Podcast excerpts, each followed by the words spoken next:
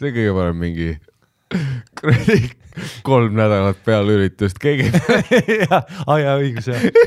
see on ülimite relevantne episood nüüd, sest kõik referentsid on. ja koroonatesti vist isegi ei toimu enam. no samas ei ole nii hull, kui meil kunagi oli mingi kuus nädalat ette salvestatud, kus me olime mingi kuradi mingi uus pass tuleb ja siis kuus nädalat hiljem oli juba vutsis kõik.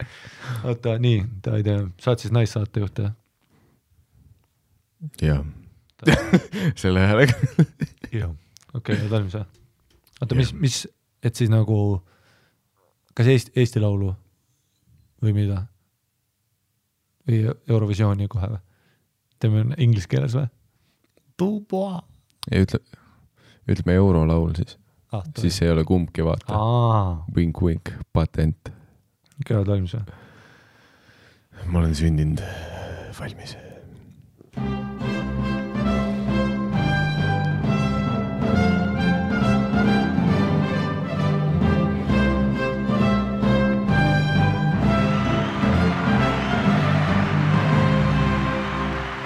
ja tere tulemast, äh, kallis rahvas, vaatama eurolaul kaks tuhat kakskümmend kaks. oleme kogunenud siia Tallinna Lilleküla staadionile tähistama eurolaul kaks tuhat kaks. kakskümmend kaks. just nimelt, Ari, sa oled Vimka vend Kertu, kuidas sina tunned, see on juba kahekümne teine aasta, kui me oleme Lillekülas teinud seda. me oleme esimest korda saatejuhid, see on suur äh, au, see on suur ajalugu sellel eurolaulu võistlusel äh,. mida sina tänaselt ootad? see on suur au, see on suur au ja me oleme siin sinuga täna Lilleküla staadionil ja see on, see on suur au täna on palju-palju-palju häid laule, häid lauljaid ja head muusikat. me kõik ootame, kes esindab Eestit ülemaailmsel eurolaulul, aga täna oleme lihtsalt siin Lilleküla eurolaulul äh,. Lilleküla, äh, see on usku- äh,, sina arvad, et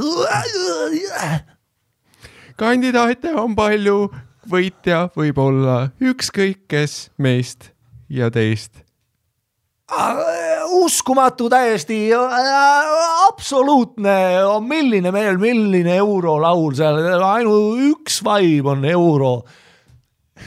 sa ütlesid sõnad minu suust. Oi, oi, oi. Ja kohe varsti juba näeme selle aasta eurolaule, aga enne, enne veel, enne veel, enne veel. Lähme tagasi Aktuaalsesse kaamerasse, aga kohe oleme tagasi oleme eurolaulul. tagasi eurolaulul, oleme tagasi eurolaulul, oi, oi, oi, oi.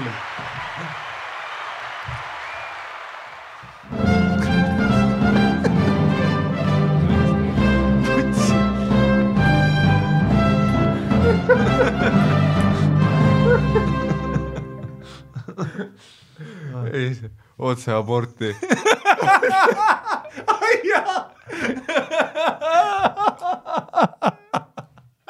What did this mean?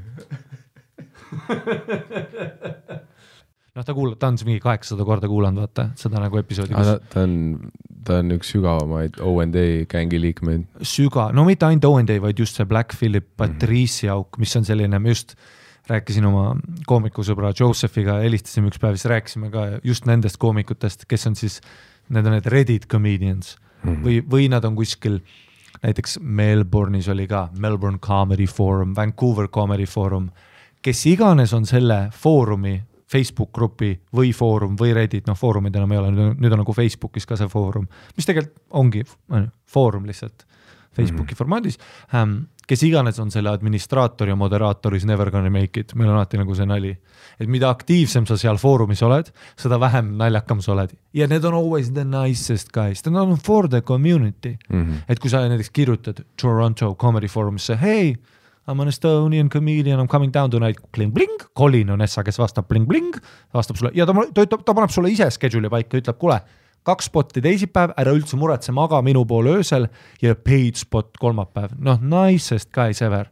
ja nad alati suruvad su kätt, tutvustavad sind kõigile, nad on sweetheart'id mm. -hmm. ja siis ta läheb vaata lavale ja sa oled nagu, et noh, ja nüüd sa räägid temaga klaasistunud pilguga, vaata, sest et noh, noh, me, me oleme väga toksilised Comedy Estonias, vaata kui sa pommid, vaata me paneme sulle jalaga näkku ja kuseme peale, onju, noh. kohe, kui sa jõuad Backerisse, onju.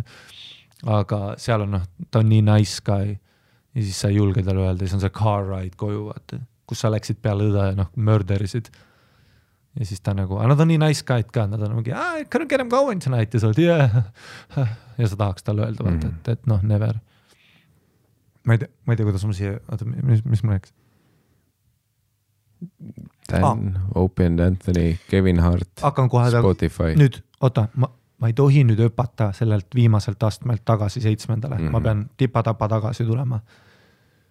Ja siis nagu, ja siis ma rääkisin talle nagu Danist ka, vaata Dan on ka hästi ja Patrice on uskumatu koomik, absoluutselt, ma olen nõus. End all be all, Patrice O'Neill siis, kui Jah. keegi tahab teada, millisest Patrice'ist jutt käib. the legend of comedy. aga see on ka alati see inside bit, et kui on need maikerid, kellele hullult meeldib Patrice, need on alati noh, need vennad, kes noh, till, lähevad the end, noh kui Patrice ütleb ka vaata don't, mingi don't do that Hollywood shit, aga siis sa kuuled teist perspektiivi, näiteks kui Jerry on mingis intervjuus ja talt küsitakse sellest, vaata, et Patrice always said, vaata don't play the game. Ja siis Jerry on mingi but Patrice is dead. I, I m a mul- multi-billion, et noh, mul, on tunne, et Patrice nagu veits langeb sinnasamasse auku, et on liiga palju tüüpe, kes ei vaata teda kui koomikut, vaid kui lihtsalt mingit kõnelejat, vaat see on jälle see mingi veider auk onju, millest me rääkisime eelmine nädal, mitte episoodis, aga kohe peale seda onju. et noh, kus sa tõid jälle teemaks selle, millest me oleme ka rääkinud, vaata, et äh, Daniel Sloss ühes oma kõige kuulsamas spetsialis onju noh, põhiasi, millega Sloss nagu plahvatas, on ju, plahvatas, plahvatas, see viis ta noh, järgmisele tuntuse tasemele on ju, kui hakkas levima too spetsial, kus tal oli üks bitt selle kohta, kuidas armastust ei ole olemas, on ju, et noh, mitte keegi, ärge kunagi suhtesse minge, minge lahku, noh, monogaamia müüt armastus ei ole olemas, on ju. -hmm. ja siis ta sai ülipalju fänne, kes noh, jah, kellest paljud olid kindlasti, et ta meeldib mulle koomikuna, aga sinna tuli see veider grupp inimesi juurde, kes hakkasid teda fännama justkui selle filosoofilise nurga pealt, vaata, et noh, nad võtavad seda ainult, nad ei võta midagi ridade vahelt, nad võtavad otse seda asja, mis ta ütles päris sõnumina, onju. et nad on nüüd nagu, et aa, et Daniel Sloss on see tüüp, kes lõpuks noh, ütles nii nagu fucking asjad on, noh ja ja vaat no Weinbergs kukub ka veits sinna, et ta räägib Patrice'ist rohkem selle nurga alt, et talle meeldib see, et Patrice naisi vihkas, onju. noh, mis on nagu see, et okei okay,, aga see noh on, see on nojah, ta, ta sai see, vaat see koht, kus rahvas naeris pärast. see, see Slossi ja see Slossi kohta siis just, et, et et äh, Vancouveris, kui ma käisin vaatamas, see oli siis peale seda spetsialit, vaata, ma nägin teda Commodore Ballroomis, mis on sihuke noh, mis on sihuke nelja, neljasaja, viiesajane, et ma olin nagu üllatunud, et ta ei teinud Vogue Theaterit, mida Andrew Schultz tegi ka, kuigi Andrew müüs ainult pool välja, see oli natuke ebamugav. aga ikkagist äh, ma nagu olin üllatunud, et ta teeb seda väikest ruumi ja Daniel Sloss, tal on premium piletihind mida vaata tema siis mänedžer Marliina on ju mm., Sloss ütleb alati ülihästi, noh, kui ma läksin nüüd Backerisse ka äh, läksin sinna temaga hängima, viisin talle džinni kingituseks ja värki, siis no Sloss S asjana näitas nagu, et relv pea kohale ja siis näitas oma mänedžeri poole, kes oli nagu teisel pool, vaata, et noh, ta tahab ennast maha lasta, vaata kuna ta järgmine päev oli Washingtonis, ülejärgmine päev Vegases, noh, full on. aga siis, kui ma pärast show'd vaatasin, see oli niimoodi, see on mingi nelja-viiesotine ruum, aga seal oli kuussada viiskümmend rocking inimest, see on nagu rokiklubi siis ma olin nagu, et aa okei okay,, sa lihtsalt tahad nagu rock the house. Ja noh, tõesti on kõige parem set, mis ma temalt näinud olen, see tema uus tund, mis nüüd on äkki ka välja, ma ei, tead, ma ei tea isegi, kas ta jõudis filmida või mitte. kas tal sellega ei olnud see, et nüüd ta müüs HBO-le või? viimase või? ah, Hubris või, kas see on selle nimi või? tule, ma ei mäleta, igatahes. minu arust tal oli see deal, et vaat mitu spetsialit läksid Netflixi üles ja kuna ta Netflixis sai kuulsaks, nüüd tal oli äh, on ju pinda järgmist tundi kõrgemalt müüa, on ju. Seega nüüd on ka teised huvitatud ja minu arust oli see deal, et noh, et viimane, mis kuskile läks, oli see, mis HBO-sse läks. kui ma õigesti mäletan. ja noh, Unbelievable, Unbelievable show ja siis pärast äh, Meet and Greet'i lähen ka vaatama, onju, noh hängime seal niisama, vaata ütles, et aa ei noh, Kai oli ka, noh see on enamus, enamus tahavad Slossiga pilte, aga me hängisime Kaiga seal niisama, vaata rääkisime juttu, onju. Mhm. ja siis ähm, ja siis tuli ka noh, tüübid vaata järjest tulevad, tal on see hull teema, et sa sign'id, mis on üliäge. no terve see bitt on genius ja terve see angle on genius, kõik see on genius, aga me oleme siin podcast'is rääkinud ka it's a bit.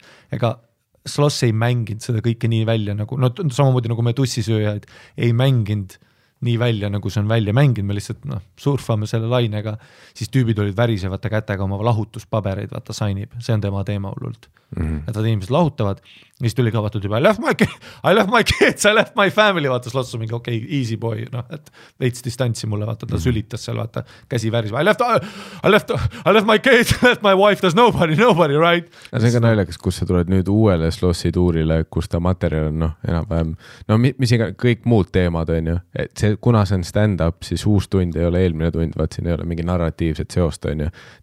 noh, ma eeldan, et ta ei räägi uues sama palju suhetest, on ju, see uus võib vabalt olla mingi noh, ma räägin kuradi koeradest. ei, seal on üks kondoomibitt ja, ja koerte munnid. ja koerte munnid, kondoomid ja siis noh, tund on möödas ja see tüüp on noh, see tüüp saalis oma lahutuspaberitega, ta on nagu see, et noh et Sloss on mingis mõttes tema Tony Robbins nüüdseks mm, -hmm. kus ta on nagu see, et aa, ta ütles, et jäta oma naine maha ja siis noh, kuulab tund aega seda, mõtleb okei okay,, ta väga huvit-, noh, väga head naljad koerte kohta siin, aga kus siin see koht on, et ma oma naise maha jätan.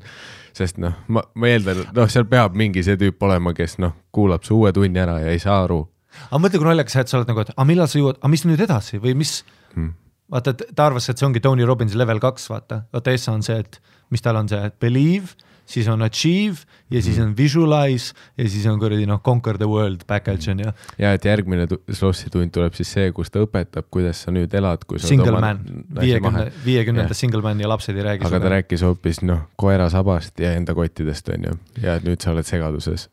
sest kuidas see mind mu lahutusega aitab ja sa ei jõudnud ja, ja sa ei jõudnudki selle pointini, et, et miks me Slossi, ta on nüüd kihlatud, on ju. Mhm. ja siis selline. jah, noh, päriselus, päris maailmas on ju, kui me tuleme Marveli universumist välja korra, siis nüüd päriselus Daniel Sloss on äh, jah, vägagi suhtes ja see oli ees, kui see pilt tuli, kus ta palus naist, vaata Kai filmis mhm. salaja kuskilt põõsast onju. ja pluss ta ise palus oma naist, no see on mingi noh, next, need vennad kodus vahutavad. Need incel pihkarid. Soyboy kakk lüke ju. jah. Daniel Sloks. Sloks Daniel Sloks. Sloknes monster äh, Läks äh, põlve peale nagu täielik beeta ja palus noh kätt. jah, ja siis äh, see oli Essa, et ma vist nagu noh korra aastas umbes DM-ime, siis oli ka kohe, kui see pilt tuli, ta vist kirjutas mulle, kuidas teil seal on, siis ma ütlesin, et aa, et noh, pohhu see, kuidas meil on, et kuidas sul sellega on. et I saw, I saw the picture, how are ja. the fans? kuidas su DM-id praegu on ei, ma kirjutasin how are the fans ja ta ütles you are not gonna believe it, it's noh, et noh, bring, bring, noh. You were the chosen one, vaat seda kihvi pannakse hullult. ma jätsin oma naise maha mis noh, ja sa pead tunnistama, see on, nüüd see on veel parem pilt. nüüd see on veel ja. parem sest nüüd, kui sa lähed sinna, et ta noh, ta käis ju igast mingi hommikuprogrammides, telesaadetes ka, vaat kus kõik noh, telesaated võtsid teda ka nagu noh, enamus uudisteankurid ei saanud aru, et see on bitt, on ju, kus nad on ka nii et siis sina soovitasid oma fännidel lahku minna ja nüüdseks palju on inimesi üle maailma sulle kirjutanud ja noh, siis Loss alati ütles mingi, et aa nüüdseks. kümme tuhat. viiskümmend tuhat lahutust nüüdseks, millest mina tean, on ju need on need, millest mul on kirjutatud, viiskümmend tuhat lahutust, kus mul on paberid saadetud. ja, aga jah, see, et sa nüüd oled ise kihlatud Happier than ever, noh, paned noh tedi, tedibeeridega pilte, vaata noh, naisega kohvi joomas. Ja need intselid, vaata, vaatavad su story sid, vaata mis, mis on jah, üks nagu naljakas komöödiatahke, eriti noh, praegusel ajal vaat, millegipärast ma tahaks arvata, et mingi kaheksakümnendatel noh, ma, ma ei tea, no kas oli tüüpe, kes käisid, ma ei tea, Andrew Dice Clay'd vaatamas ja siis noh, kindlalt. noh, selle järgi lahutasid oma naisest, sest tal oli üks bitt või? no okei okay,, tegelikult neid, neid inimesi on alati olnud, onju. muidugi. aga, aga jah, see, et noh see on ju huvitav tegelikult äh, selline fenomen, mis seal kõrvalt tuleb, on ju, et see kõik oli bitt, aga see nagu on noh, ülinaljaka pöörde võtnud. nojah, et muusikas me oleme juba ammu aktsepteerinud, noh siis ütleme kahe tuhandete alguses oli hästi suur controversy, siis vaata see hästi paljud räpparid siis äh, nii-öelda gangster rap maailmas, vaata, ma tean sellest, on ju äh,. Nad mm -hmm. G-Unit on ju The The Game, Game, 50 suure Cent. listaga, ma tean sellepärast The Game kaks venda veel. äh,. oli siis, mitu inimest siis oli? Ära küsi. Äh, et siis äh, äh, Jay-Z, Jay Samuel. Jay, Jesus on,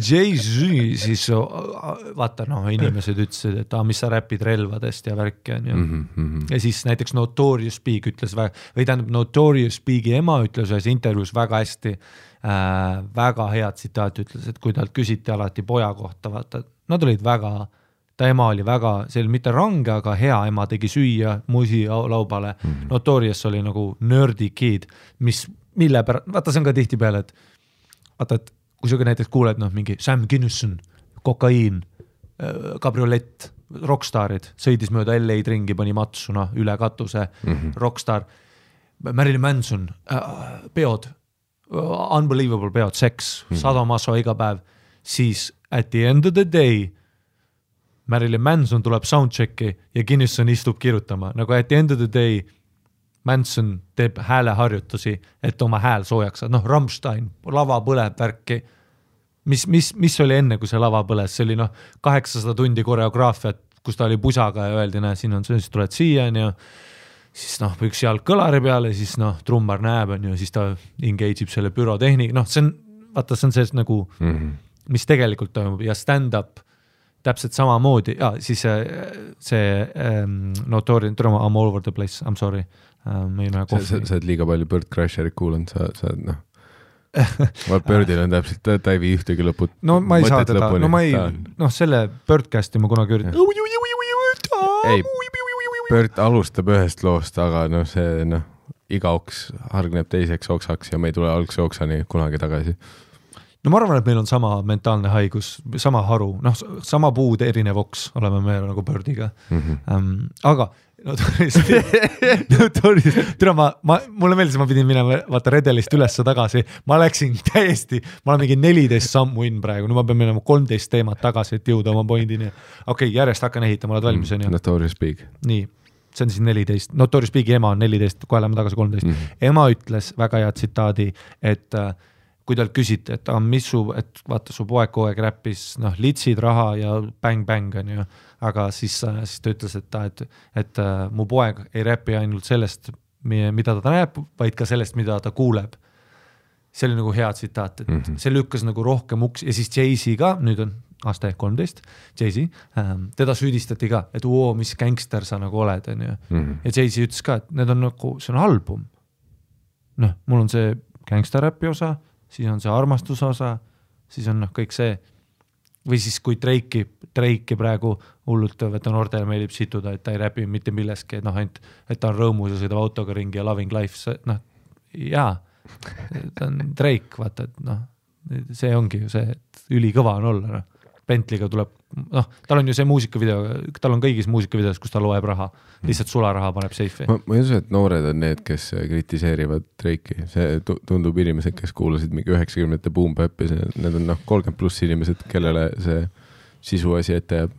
ei prolli jah äh,, nii, aasta kolmteist oli Biggi, mis, kuhu me nüüd, oota, ma backtrack in ah,, Sloss. siis muusikas oleme, kuna need struggle'id, see Jay-Z asi, see Notorious Big'i asi, siis kindlasti äh, näiteks, kes oli siis, kes oli heavy metalist see tüüp, kes oli gei, vaata see um, Judas Priest, jah, Judas Priest, noh, full kõige heavim asi ever on ju, aga tegelikult väga soft spoken gei mees.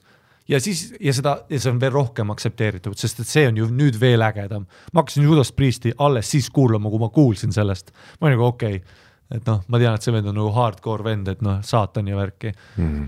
Marilyn Manson samamoodi, me teame, et see on nagu äkt.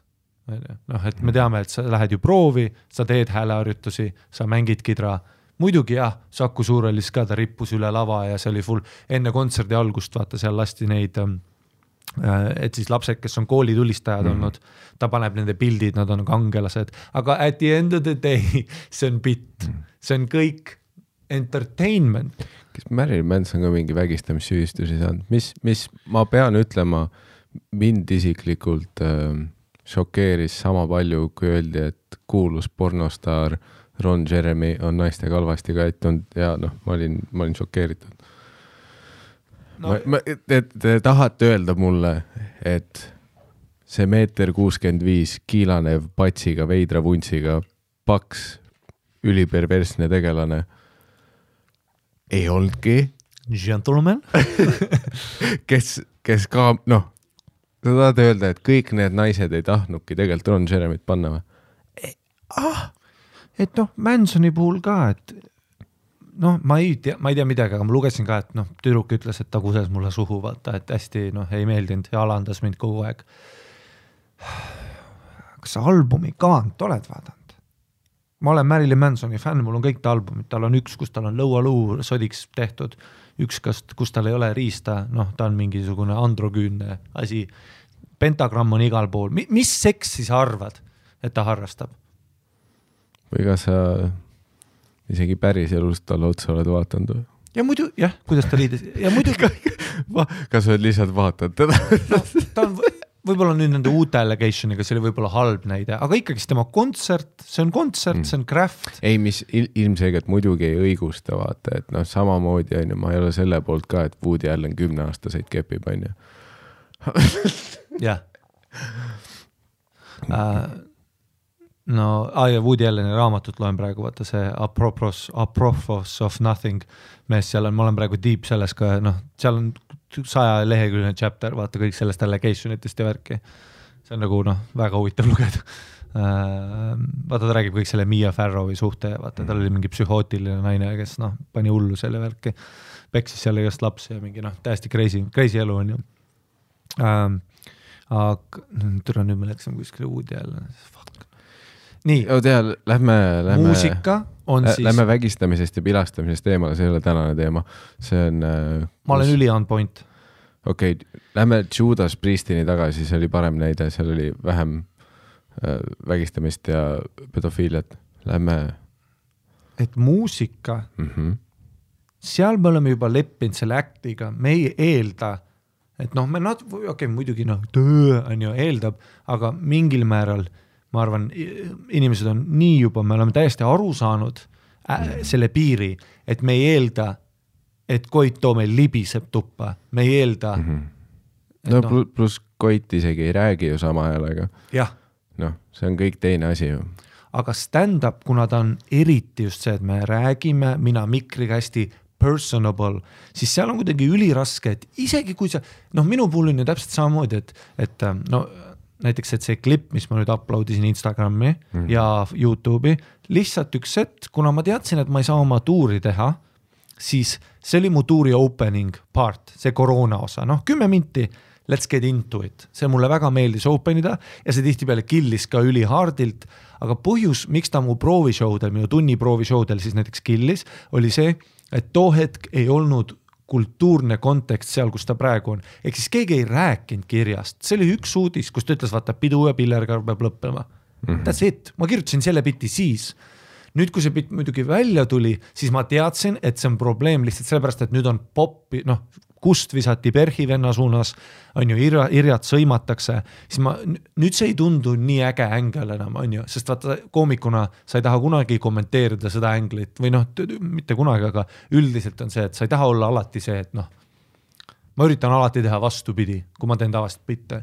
näiteks noh, paljas porgand oli äge situda, nüüd umbes mingi täna-eile ma märkan, et õhus on juba see, et tead, natuke kopp ees juba vaata, et noh, et et noh, võtame veits easimalt, siis ma kirjutan, nüüd ma kirjutaks, kui ma saaks praegu maikida, siis ma kirjutaks kohe nalja. lihtsalt, et ennast challenge ida ja ma tunnen seda õhus. on ju, et Irja too hetk tegi väga mingisuguse, ühes artiklis oligi pidu ja pillerkaar peab lõppema ja siis tema nägu that's it on ju, siis inimesed nagu oli, aga nüüd, kuna Irja peal on nagu need trollid situvad, siis ma kirjutasin biti, kus ma nagu röstin ka Irjat, on ju. ja nüüd täpselt samamoodi juhtus mul ka see, et nüüd mul, mind lisatakse gruppi ja vennad kirjutavad mulle vaata, et ülikõva see loll lits, ei teagi, noh, ma olen nagu noh, it's all, kas ja sa ütlesid väga hästi, et kas sa vaatasid seda seti edasi ka või, või sa panid kolme mindist kinni ja mõtlesid, et türa see vend on kõva, sest algettu ju, Meelis, algettu ju vaata see bitt lõpuni. see, see, see, kus bitt sisaldab nagu noh, bitt läheb edasi sinna, et noh, meelised, kes maski ei kanna, on ka peded on ju, munnid. ja siis noh, okei okay,, ma, ma noh, sorry, ma ütlesin, ma ütlesin liiga palju. ei, see oli väga hea delivery. sa tegid selle biti paremaks. aga noh, point, teed hea munni. ei no to, tollel ajal tere see crash'is. aga noh, igatahes on ju, mis mu point oli see, et bitt, bitt läheb edasi tegelikult sinna on ju, kus sa noh, tegelikult röstid kõik on ju noh, mis on nagu see, et noh, vaktsiinivastased ja jada-jada on ju, et noh, aga just see, et, et nagu mingi vend kuulab selle alguse ja noh, tema paneb kõrva taha ainult selle, aa, et kas sina, noh, see, kus sina teed nalja asja kohta, mida Irja Lutsar ütles ja siis tema enda peast tõlgendab seda nii, et aa, ehk siis sa tuled ka homme Rocca al Mares ilma maskita minuga. näeme siis. noh, ta kommenteerib ju, näeme, näeme homme. ja kuidagi stand-up'is mitte ainult, see ei ole nagu Eesti asi, see on üldse maailmas, meil on üliraske vahest nagu ma saan aru, et jah, see ongi sinu nägu laval, et muusikavideo on vähemalt seda showmanship'i rohkem. Mm, -hmm, et, et stand-up on väga intiimne, aga at the end of the day see on kõik niikuinii bitt. minu puhul vähemalt, muidugi on koomikuid, noh, muidugi on koomikuid, kes nagu noh, nagu me teame, noh, see Aiden, keda me vaatame, Aiden Killian, vaata, keda ma sulle saadan kogu aeg.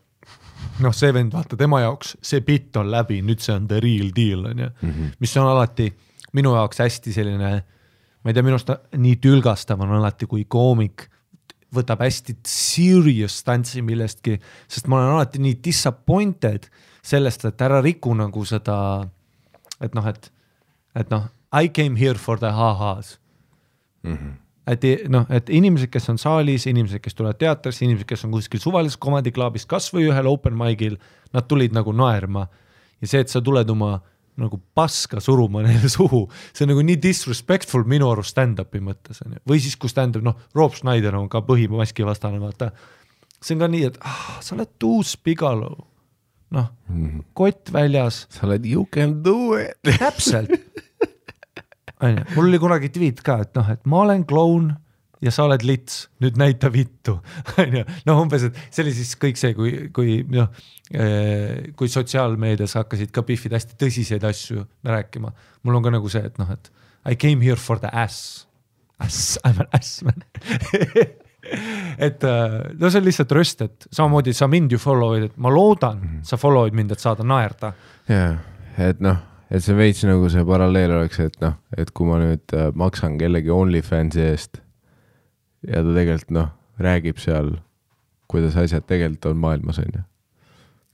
kui noh, reklaamitud oli see, et iga reede läheb kurk perse jah, ei lähe ju ja nüüd, kui sa reedel räägid mulle hoopis noh, sellest, kuidas aktsiaturgu manipuleeritakse, siis ma tunnen ennast petetuna, mitte sellepärast, et aktsiaturg mind petnud on, vaid sellepärast, et ma ei näe kurki perses.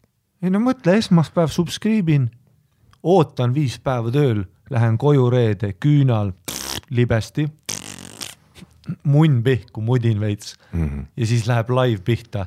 Ja sa oled seal, noh, oledki selle mingisuguse tabeliga taga ja hakkad rääkima mulle, et noh, kuhu investeerida raha. Mm.. mul on munn pihus. Ja et, et jah, kuidagi jah, stand-up'is on seda hästi raske vahest inimestel nagu, nagu aru saada jah, et see on nagu noh, et ma nüüd alles märkasin, et Roger Andre on valesti kirjutatud. Rogre jah. jah, Rogre, alles nüüd märkasin. see, keegi ei kustuta seda kunagi ära, see on noh, see- aastaid see lihtsalt väga- tema disrespect imiseks. ja see, et coming out special ja kõige naljakam on see, et see plaan on siis aasta kaks tuhat kaheksateist kohta kirjutatud, Rogeril pole siiamaani tundi. see oli nagu noh, pool tema karjääri tagasi juba räägiti sellest, et tee nagu coming out special.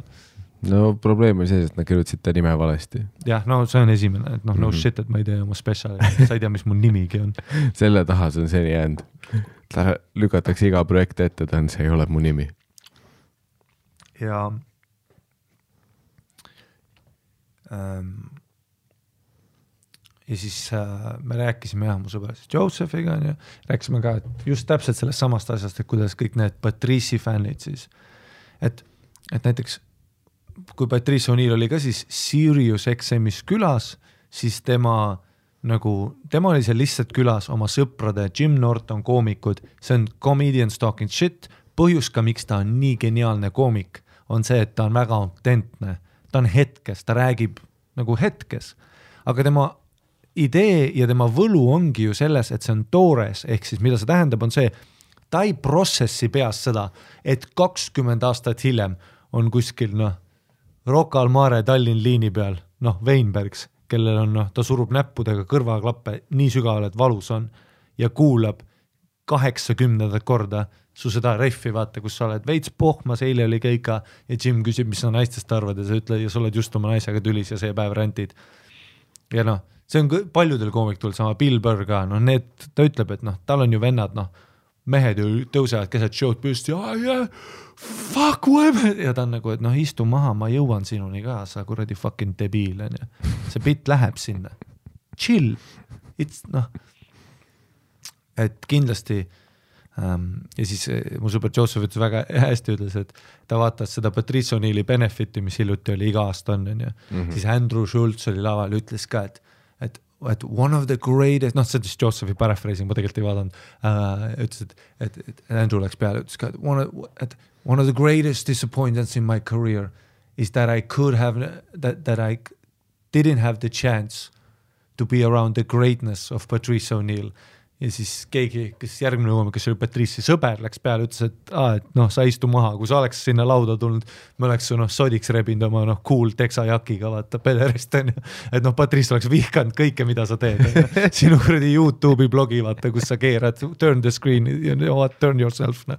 noh, rihvis sellest nagu ja siis ma olin ka, et see ongi nii naljakas et kuidas noh, et sa oledki nagu Patrice'i fänn ja siis oma peas oled, et ei, me saaks kõike jumala hästi läbida, noh vihkaks sind ja siis kõik need folkloor ka, ta ütles kõigile ei, Hollywoodile ei, ta saatis kõik produtsendid putsi, siis noh, kuulad teisest perspektiivist, noh, kas Jerry, Bill Burr, Louis CK räägivad, aa ei, et noh, see oli nagu notorious tüüp, kõige munnim vend, kellega tööd teha, noh, see oli alati bitt, et noh, kui Patrice tuleb ruumi, ta ei saa seda tööd endale, onju, sest et ta on kõige ebaviisakam inimene, keda sa elus näinud oled. Ja Patrice ise teadis ka ja naeris selle üle. Ja part of his brilliance aga noh, kui sa näed seda perspektiivi, oh my god, ta saatis kõik vittu, jah, nüüd ta on surnud diabeeti ja tema naine on vaene. ja selleks on ka Patrice O'Neill benefit, on ju. kui Jerry Seinfeld sureb ära, usu mind, benefit'i ei tule, sest all good, seitse miljardit, on ju.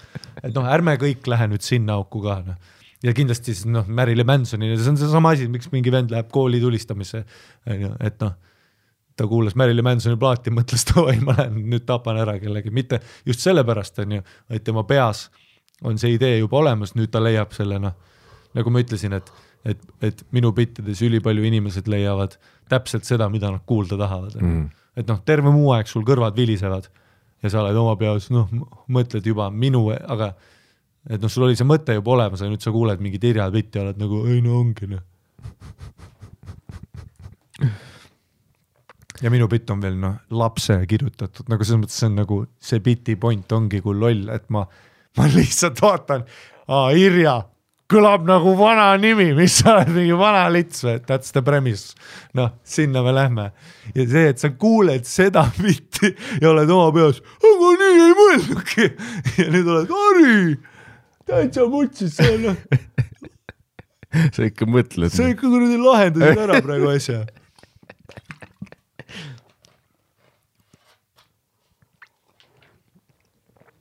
mm,. nii, ja nüüd me jõuame, bäm, tuleb tagasi, we got it, kakskümmend minti, kolmkümmend minti enne, me tuleme tagasi.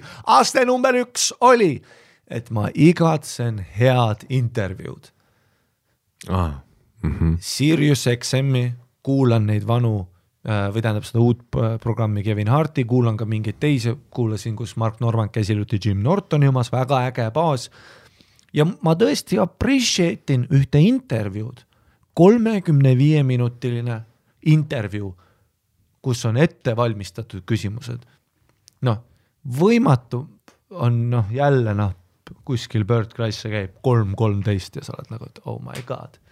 ja noh, null struktuuri, täiesti noh, nagu meie all over the fucking place.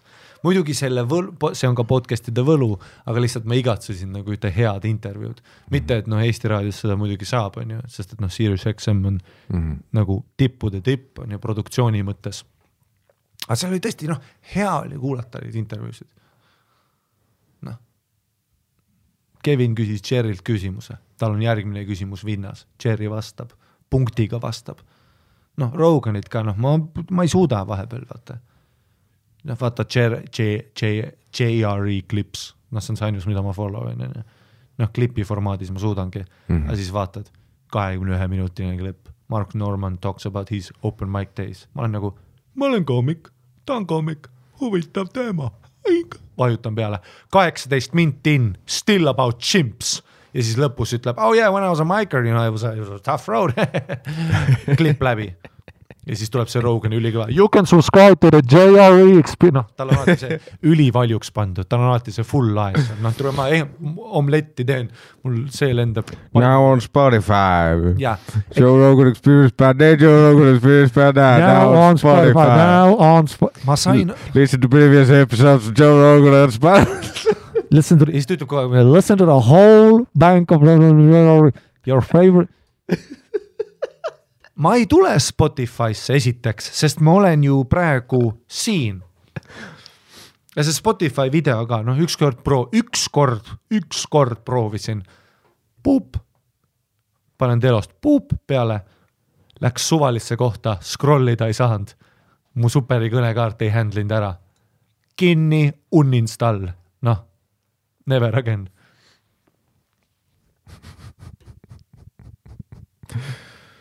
Aga noh, eks see on see klassika, vaata, et kõike on vaja, on ju, noh.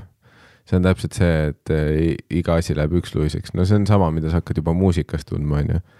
et mida rohkem kõik teevad ühte žanrit, seda rohkem inimesed hakkavad aeglaselt mõtlema, et okei okay,, aga keegi võiks korraks teha mingit teist žanrit, vaat noh ma ei tea, keegi kidra mängib, mm -hmm.. noh, ka põhjus, miks, väga värskendav, ma vaatasin mingit Hendrik Salleri uut lugu. noh, kuskil mängis, ta mängis laivis vist isegi kuskil. noh, oli kuskil ühe teise tüübiga, vaata ta on alati kahekesti kuskil baarstuulil kidra käes koos tinistavad. tegi mingi laulu, ma olin nagu kolm minti, arusaadav lüürika, refrään.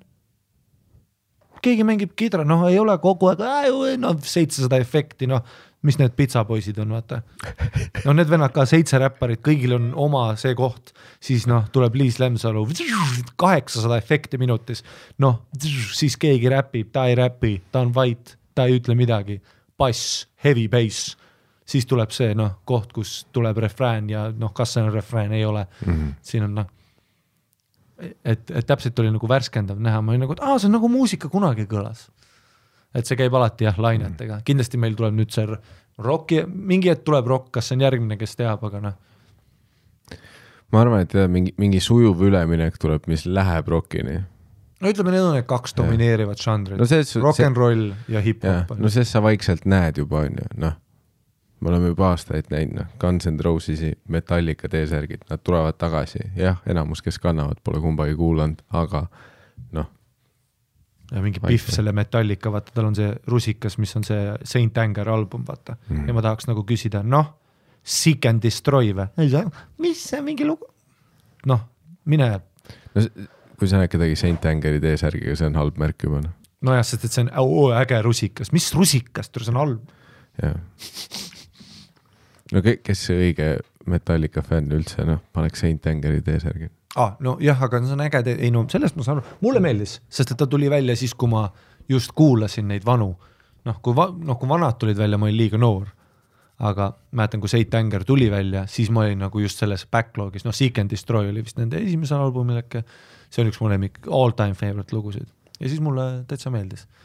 sest mulle meeldis, et nad tegid seda, nad on veits nagu ACDC minu jaoks, nad teevad seda, mida nad teevad mm. -hmm. no ACDC, ma, iga laul on seesama laul ja see on rocking, noh, rock out. noh, mis me teeme, we are gonna rock out. no te- tegelikult isegi kui sa Green Day'd kuulad, nad on noh, kuuskümmend aastat täpselt sedasama teinud ju. ta on laua peal, konversed jalas ja headbang'ib Jah. mustad juuksed, ta on jah. garaažis, Eyeliner on ikka peal. eyeliner on ikka peal. jah, Iron Maiden, The number of the beast, noh, iga päev tuleb. mis on uus laul? The second number of the beast. noh, järjest tuleb, sama laul ju, Sex, Sex, Sex. järgmine laul, Sixty nine. noh, noh, järje, see on sama laul, aga super ma tahan, ma tahan Iron Maideni kontserdil, ma tahan näha seda koledat Edit, see on nende logo, see maskott on ju mm, -hmm. ma tahan näha Crucifixi tagurpidi ja ma tahan näha seda kuradi hallide juustega tüübi headbang imas on ju mm. -hmm. ma tahan näha seda hetke, vaata, kus, kus solist läheb selle kitarr, kitarristi juurde ja seksuaalselt lähedal üksteisele laulavad, mis on alati see üliveider koht igas heavy kontserdil. see on nagu veits seksuaalne, aga tegelikult mitte, on ju, see on ülimanly. ma tahan seda kohta see on umbes nagu ma lähen Iron Maideni kontserdile, järsku tuleb Oprah välja, hakkab rääkima, onju. ma noh, ma tahan piletiraha tagasi, mind ei huvita Oprah, ma saan aru, et kuskil on keegi, kes tahaks olla, mis siis Oprah kontserdil toimub praegu? Boondogsil tuli ka mingi uus laul välja, mis oli päris hea. aga noh, ma ei ole Eesti muusikaga üldse kursis. miks ma nägin seda, oli üldse Spotify soovitas, sest ma olin vanu Boondogsi laule kuulanud ja siis me olime ka huvitav.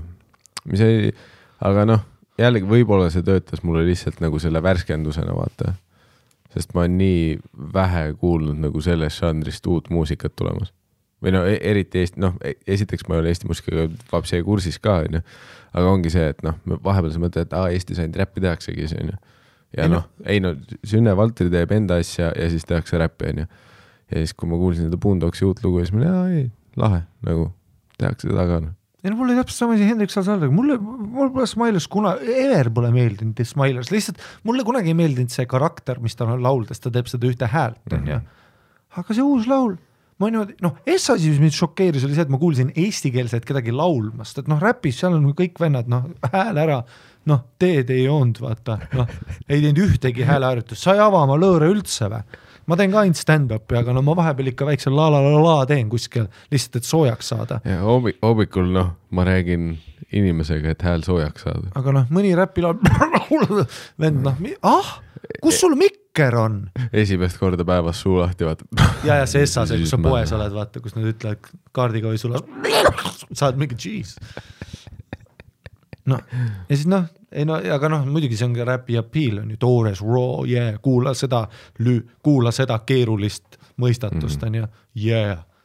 ja Hendrik noh, laulis, ma olin nagu fascinated eesti keeles muusika. ja lõpuks, eks need hooajad on täpselt nii, et noh, vaat nagu inimesel ikka on, on ju, et noh, pikalt on suvel palav olnud, siis hakkad juba mõtlema, et ää, samas mõtle talv, lumi, noh, talvel oled nädal ära, mõtled Mhm. mm., suvi ja noh, nii see, nii see elu läheb, vaata. Mm -hmm. räpp on, räpp on suvi ja rokk on talv, noh, see on Tanel Padari uus album. räpp on suvi ja rock on tal, kus ta. A poole peal ta räpib, B oh, poole peal ta rokib. ma just tahtsin jõuda, et mõtle, kui see oleks see järgmine move tal. no siis ma panen oma The Sunni särgi põlema. kas sa imestaks? no ei imestaks, aga ma panen oma The Sunni särgi põlema, kuula Tanel siin praegu. kui sa, kui sa hakkad räppima. no tema jaoks see on eriti rock n roll, sest siis see tähendab, et mingi hetk sa pead uue särgi ostma. Ja Tanel võidab. jah.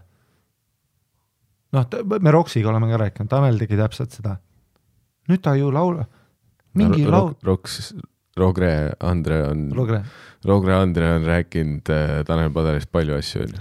no, no see, mis me, millest meie räägime, mina sellest teisest ei räägi äh,, see, millest me räägime, noh see, et nüüd ta teebki ju Youtube'is kuskil noh, teeb maagia mingi laul, noh, ah, full autotune, noh täiesti noh, disappointing ju, sest et mina sada protsenti rock n roll mm. muutis mu suve, mul oli suvel tõuks lauluväljakul Simple Sessionist jäänud suvepark, vana Simpli park oli seal, seal oli Flybox, väga äge Flybox oli. Ja mul olid kõrvaklapid, mul olid tõuke, tõukekad, ummikud sakivad, tõukekad rokivad, see T-särk oranži värvi, selja peal oli kirjas niimoodi, ees tõukeratas.com sait, Madis Kuke e-pood, boom, tõuksiga sõidan. sada protsenti rock n roll oli unbelievable album, kus sa sõidad tõuksina. noh, seal on rock, on ju, rock out. aga huvitav, kas nagu Tanel tahab ka teha seda, mida ta praegu teeb või? või kas ta lihtsalt teeb, sest ta peab tegema? või ta nagu ka tahab teha seda nii, nagu ta praegu teeb? ma ise olen tead mõelnud selle üle palju-palju äh,, just selle, et mis Taneli peas nagu toimub Mm -hmm. No ma, ma arvan, et paljud, Eesti on seda aastakümneid mõelnud. vaata, ma olen sweetheart of a person. Pearson, Aiden Gilliam. You've got to get me out of Ireland um,. see on siuke referents, no mulle meeldib alati neid referentse teha, mida me ei ole kunagi podcast'is maininud, ainult üksteisele um,. ma tahaks loota, et ta tahab seda teha, lihtsalt for his mental sanity, lihtsalt ma tahaks, ma tahan, ma olen, mulle meeldib Tanel Padar, Mhm. mulle kõik meeldis, mis ta tegi. ma fännina tahan loota, et ta teeb seda, mida ta tahab. muidugi, mida ma kardan, on see, et äkki lihtsalt mõndadele inimestele meeldib olla nagu, ma ei taha öelda kuulus, ma tahan öelda need, ma tahaks öelda edukas selles business'is, you know what I m saying mm, -hmm. et kindlasti ka mul oleks raske astuda, kindlasti mul tuleb hetki ja on ka olnud, on ka mõningaid hetki olnud noh, et kasvõi mingisugune set, kus ma, mis ei tulnud, kui, kui nagu bitt ei tulnud välja või, või ma kardan, et see saadab mingisuguse teistsuguse sõnumi minust välja, siis mul on alati nagu see hetk, vaata, kus enne kui ma vajutan upload, ma nagu mõtlen, kas see on hea move, kas see, kas see oleks hea move mu nii-öelda jutumärkides karjäärile, aga siis ma kohe takistan ennast ja mõtlen, ei, ma teen seda ainult enda tingimustel. Või kui on mingi tweet, mis solvab inimesi on ju, kus ma tean, et ah, see ei meeldi kellelegi, siis ma nagu sunnin ennast just tegema seda. sest see on nagu see, et nagu Dave Chappelle ütles, on ju, et you have a responsibility to speak recklessly on nagu see, mida ma alati nagu mõt-, mulle hullult meeldib see, ükskõik mis, kui ma olen kellegi fänn, mulle väga meeldib see, kui keegi teeb täpselt seda, mida ta teeb, on ju. isegi kui sa vaatad Bert Kreischer, Tom Segura, ma olen fänn, selles mõttes, et kui ma vaatan, ma näen, Bert paneb jooki, räägib igast off the rails asju oma perest, vaata, on noh, all over the place paneb jooki. I love to see that.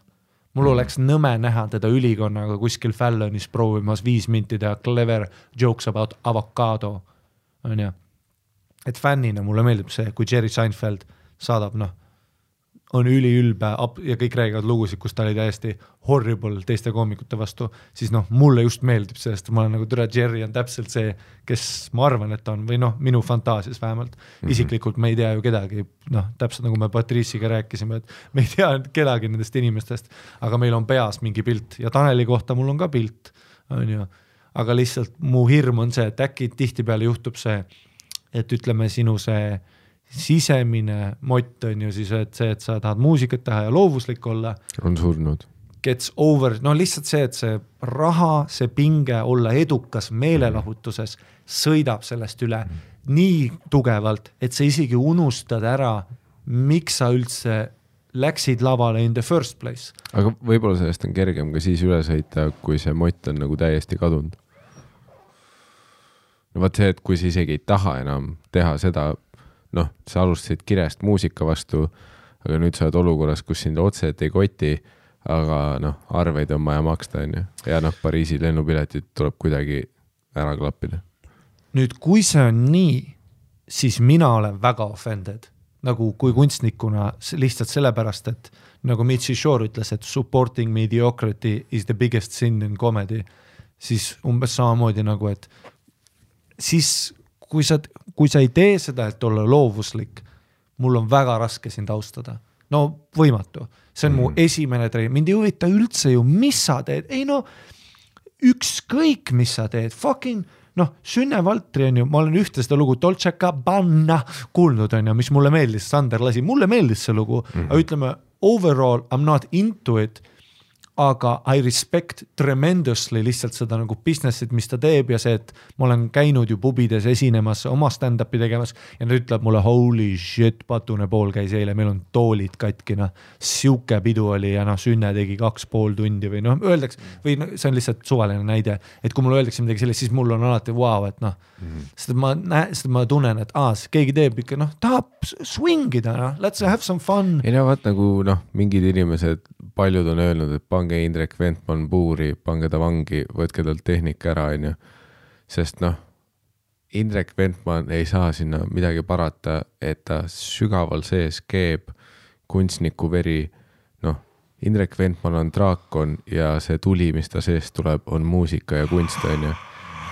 ja Indrek ei saa midagi sinna teha, et ta on õppinud apteekriks, ta on mingi proviisoriharidusega vist, töötab apteegis, onju. Võimalik, ma olen kuskilt kuulnud, kui see on vale, siis Indrek, sorry, me kõik eksime vahepeal, näe, uue laulu pealkiri juba, aga noh, paljud on mingi, et noh, mis asja, Indrek Ventman tegi laulu, et vaktsiin päästab päeva. muidugi ta tegi laulu Vaktsiin päästab päeva. saad aru, Indrek on fucking kunstnik, vaata.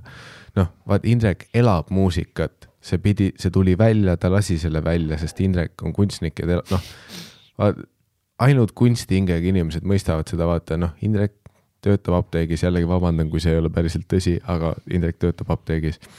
ka ja... mina olen seda kuulnud ja on ju, noh, ta on selles sektoris on ju, ta kuuleb päevast läbi sõna vaktsiin, arvad, et tal ei tule siis laulu Vaktsiin päästab päeva, see on noh, sama kui Indrek on köögis, on ju, ja tal on noh, taldrikud on välja võetud, nüüd on vaja sahtlist kahvlit võtta, kunst juba elab tema sees, ta mm -hmm. laulab kahvlit, kahvlit, kahvlit, kahvlit, kahvlit, kahvlit, noh, Indrek elab muusikas, sest ta on kunstnik, on ju.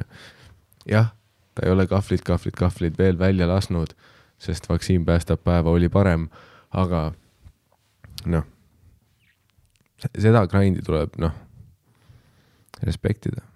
no pluss see, et no Indrek tegi veel Double Bangeri, vaata, eelmine aasta ta tegi Für Corona, mis oli ka väga hea laul ja teemakohane.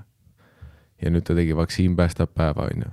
noh, ta on, see on täpselt see, mis sa rääkisid Bigist, vaata täpselt. Big ei räpi ainult sellest, mida ta on teinud, vaid sellest, mida ta ka kuulnud on.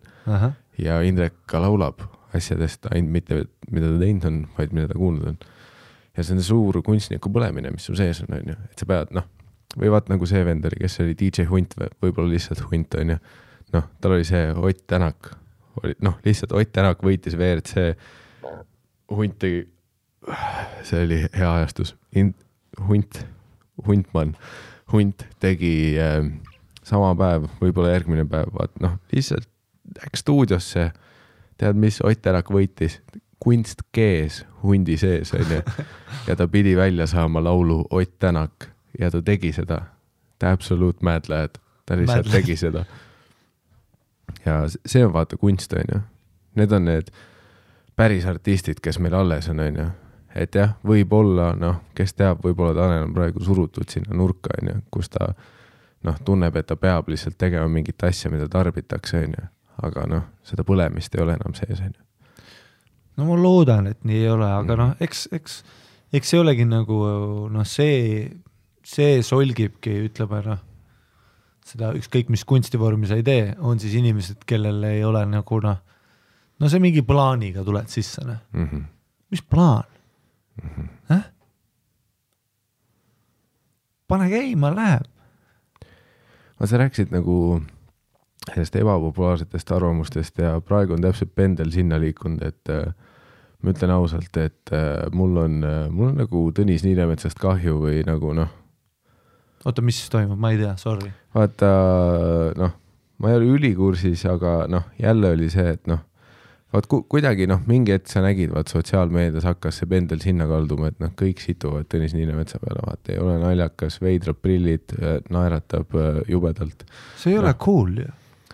ja, ja siis noh, nüüd oli jälle see, et onju, et Niinemets oli õhtujuht onju Eesti Laulul ja noh, kõik, noh, kõik kirjutavad, issand jumal, mitte naljakas, pane põlema end Tõnis onju, ma otsin su üles, vaat noh, kahtlaseks läksid need kommentaarid juba ja mul on nagu see hetk juba see, et noh, laske noh, tsiteerides nagu kunagi öeldi, et äh, okei okay,, mul läks meelest, mis see Britney Spearsiga oli, Let Britney live või? Leave Britney alone. jaa, Leave Britney alone, täpselt, noh, nägid, ma, ma olin ülilähedal. olid küll ja ma ütlen, et Leave Tõnis alone, onju. Tõnis teeb lihtsalt tööd, pluss Eesti Laul, mis asi see on, onju, ütleme kohe ära. see on äh, noh, seda niikuinii aga noh, suures pildis, mida seda, kuidas seda reklaamitakse, on muusikaüritus, on ju. Tõnis Niinemets, kes ta seal on, õhtujuht, kas artistid tulid lavale, kas ta ütles nende nime? jaa, on ju. mida sa tahad, see, see, see ei olnud praegu Comedy Story õhtune headliner spot, on ju. Keegi ei kutsunud teda nalja tegema, see Tõnis on õhtujuht, kas ta kutsus muusikud lavale ja ütles head ööd es Estonia. pluss mees, tead, kui raske on asju meeles hoida või? vaata, Marianne Ubaleht tweetis ka, ma retweet isin ka seda, kus ja ma retweet isin seda jällegist inimesed ei saa konteksti aru, ma retweet isin seda naerdes, vaata Ubaleht kirjutas, et aa, et, et Ari võiks olla Eesti Laulu host on ju, ja ma retweet in naerdes, et tule, kas lihtsalt naerdes, kas sa saad aru, kui sitt aasta, saad aru, kui mul, ma hilinen igasse proovi, ma ei ole kunagi olnud kaamerate ees niimoodi vaata, et punane, pean sinna vaatama mm. -hmm. ma ei tea ühtegi mu lugu, ma, ega nime. ma ei tea üht, mul kõik meele, ma, mul on otse kaamera puna-, ma olen järgmine Pederist kuradi laulab, ma ei tea noh uh,. kes, kes ah,, Liis. Ah,, Liis, see noh, Liis Lemsalu, ei, väga fine, paneks ise ka tehke aplaus, noh, kui mina üritaks naljakas olla niimoodi ülikonnas otse-eetris, tühjas Saku Suurhallis. tühjas Saku Suurhallis publikut ei ole, kelleltki riffida ei ole, pluss ma pean mäletama asju, sa teed nalja või? soeng kole, meiki liiga palju, full bämbi, punn otsa ees. ma olen kole, mul ei ole ühtegi nime meeles, vaatan liiga palju kaamerasse, sest ma ei oska kuhugi mujale vaadata. terve aeg higi voolab. riffi oma kaas-host'iga. keda sa kepiks neist, onju, no ma, noh, mul oleks paanikahoog ja ma retweetisin just sellepärast, et sa teed nalja, et tead, kui raske on õhtu juhtimine. ja minu arust, no ma ei ole ühte, ma ei vaadanud ühtegi, ma isegi ei teadnud, et selline jutt on, aga Tõnis on ju perfektne nali äh,, nali Tõnis on ju perfektne valik, mees, kes on teatrit teinud, komöödiat, mäletab, professionaalne. Ta on kindlalt sul kell kaheksa hommik kohal, ma tulen kell üksteist nagu mingi headliner ja ma hakkan sind sõimama, kas sa tahad seda venda või? siis ja seda Eestile, no see ei olnud Ubaleht, vaid mulle üldse DM iti ka, siis vahepeal vaata nüüd on see duubel teeb neid saatejuhte mm -hmm. ja nad teevad seda klassik, vaata, et iga esmaspäev nad on nagu, kes on see nädal sinu arust saatejuht ja tule inimesed tag ivad mu page fucking kogu aeg sinna ja ma olen täpselt samamoodi, kas sa saad aru, kui sitt õhtujuht ma oleks või? kui tu-, see esmaspäev, kui mina olen duublis, on see esmaspäev, mis jääb viimaseks duublile, sest türa, see tuleb nii sitt saade, ma, mind ei huvita mitte ükski inimene. Kirsti Timmeri uus raamat, ahah, davai, ma, ma ei suudaks mitte noh, öelda midagi absurdset, onju, ma noh, ma ropendan, ma ei ole üheski koosolekul kohal, ma ei tea, milline kaamera on, kus diivanil ma istun, ma panen koledalt riidesse sokid erinevat värvi, teksad all, allarid pole, munn paistab. noh, soundcheck tegemata. Ja kui sa kutsud mind proovi tead, kui pissed off'ina ma tulen kohale või? kui ma käisin seda Soome projekti vahepeal tegemas, on ju, kus ma olin security guy, noh, mul oli nagu üks lain terves filmis, ma võtsin selle, noh, ma olin full diiva ju, ma noh, tahtsin kohvi, värke, ma olen harjunud, vaata, noh, Comedy Estonia backer, Hendrik Jookse, nad olid ka nagu, et jesus christ, kes see vend on, noh, Mirtel Pohlal ütlesin, istu sa korraks maha, ma teen ise. No ma mingi hetk hakkasin ju bitti tegema seal, et kui keegi hakkama ei saanud, vaata, ma tegin alati, et istu maha, ma teen ise. Nad alguses ei naernud, noh, aga ma nagu tiigi nagu panin oma kannad noh mutta ja tegin seda bitti edasi, kuskil neljandalt-viiendalt hakkasid vaikselt tšukled tulema. ja noh, kuuendast-seitsmendaks, nad hakkasid juba naerma. sest ma tegin kogu aeg seda, et kaamera peal ütles, no ära muretse, ma teen ise. Sest et noh, ma olin security guy, obvious bit, ma ei oska. Ja, ja mees, mul oli üks lain, guess what, take one, forgot it. mees, see oli nii putsis, take one, forgot it. Take one, forgot it, noh. lain, ei, üks lain lain. kolm päeva harjutanud. Forgot it. oota, kas kaamerad rollivad ja sa vaatad kaamerasse ja lihtsalt ütled kõrvale mingi lain ei, mees, terve crew no,, nad lähevad ruumist ju välja, reset, action, läks kaheksa kaamerat, helimees, režissöör, abid, asjad, kõik ootavad, kõik on, noh, nii läks, Hari. ei tulnud midagi, plahvatus käis ära, auto noh lendas külili, ma vahin.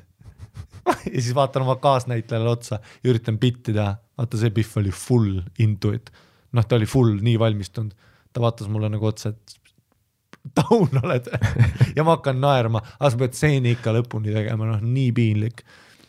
ja no sa näed seda muret kõigil inimestel, et oh shit, kas me palkasime Pärdiku või, sest et noh, kõik on tehtud juba, kõik noh, let's go. aga nagu ma ei Eesti, oska ju, Eesti Laulu puhul ma, ma ei saa sellest aru, et kust on tulnud see nagu veider arusaam, et seal peab mingi nagu huumor olema, no sest nagu muidugi ka Tõnise poolt jällegist noh, kriitika selles mõttes, et sa võtad, kui sa võtad selle giigi, kuna sa oled tuntud kui naljakas inimene, koomik, siis teatud expectation'id on ka, muidugi jällegist, kas sa pead neid expectation'i täitma, ei pea. Mm, -hmm. et kui mina teen ka ikkagist telekaprojekte, viimane asi, millele ma mõtlen, on naljakas olla, sest see ei ole minu element ja see on debiilne loota, et ma olen kuskil kümme minti duublis Taavil külas ja järsku on hilarious. Taavi on võõras inimene, ta kardab, ta väriseb, onju. siin on noh, kaameramees, külm on. ei lihtsalt külm on stuudios, publikut ei ole, me kumbki ei ole oma elemendis, noh, see oli ka selline, et, et, et see on ka hästi pettumust valmistav alati, et kui ma nendel intervjuudel käidan, ütleme kuskil telekaprojekte olen teinud või midagi, mingeid väiksemaid projekte, raadio, mida iganes mm., siis näiteks, näiteks siit kredit Brigitte Susannale. minu, minule, sinule, meile meeldib tema saates, kus iganes ta on, noh, ta alati vahetab kohta, kus iganes ta on, meile meeldib käia, tead miks või?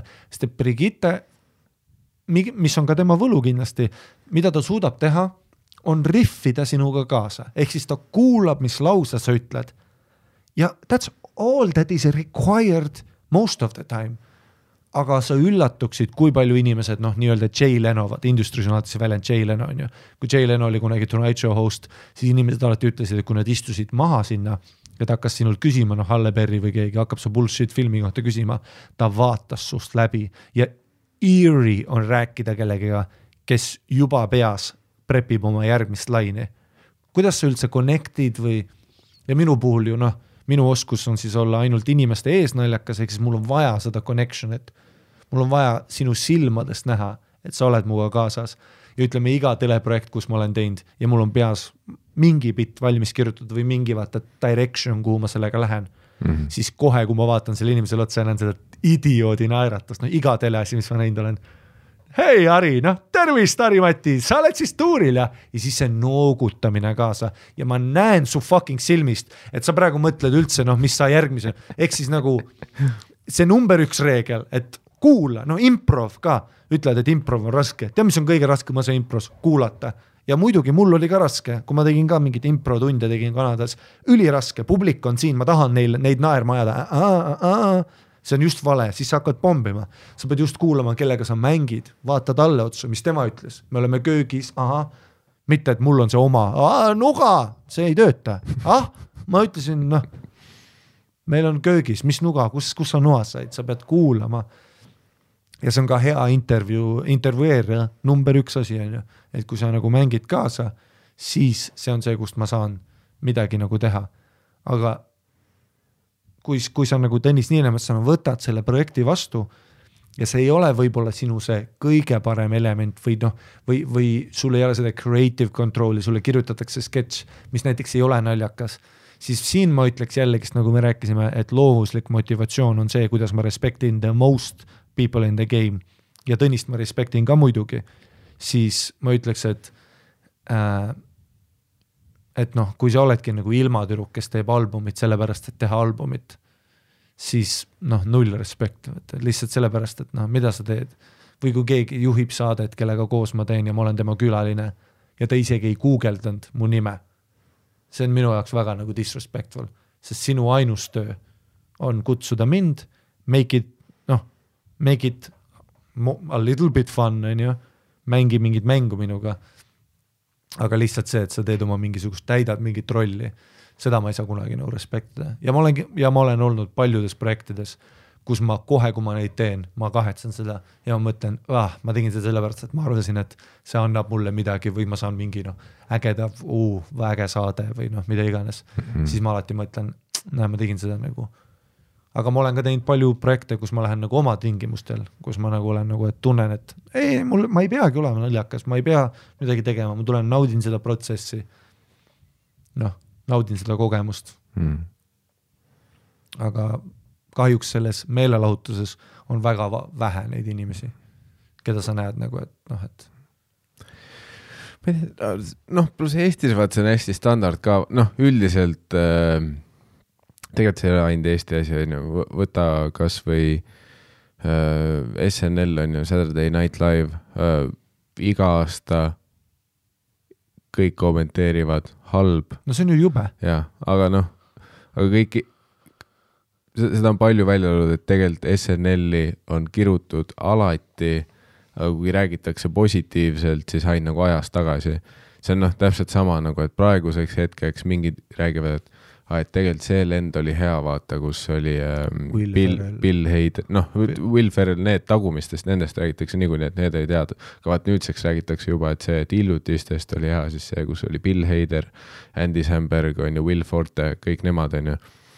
aga siis noh, tegelikult samal ajal, kui nad eetris olid, siis noh- kogu aeg situti, öeldi, et noh see ei ole naljakas, nendest tüüpidest ei saa kunagi midagi, noh, kõik on nüüdseks üliedukates projektides on ju, noh, Bill Hader, Andy Samberg, noh, see on, see on crazy, kuhu need karjäärid on läinud, on ju.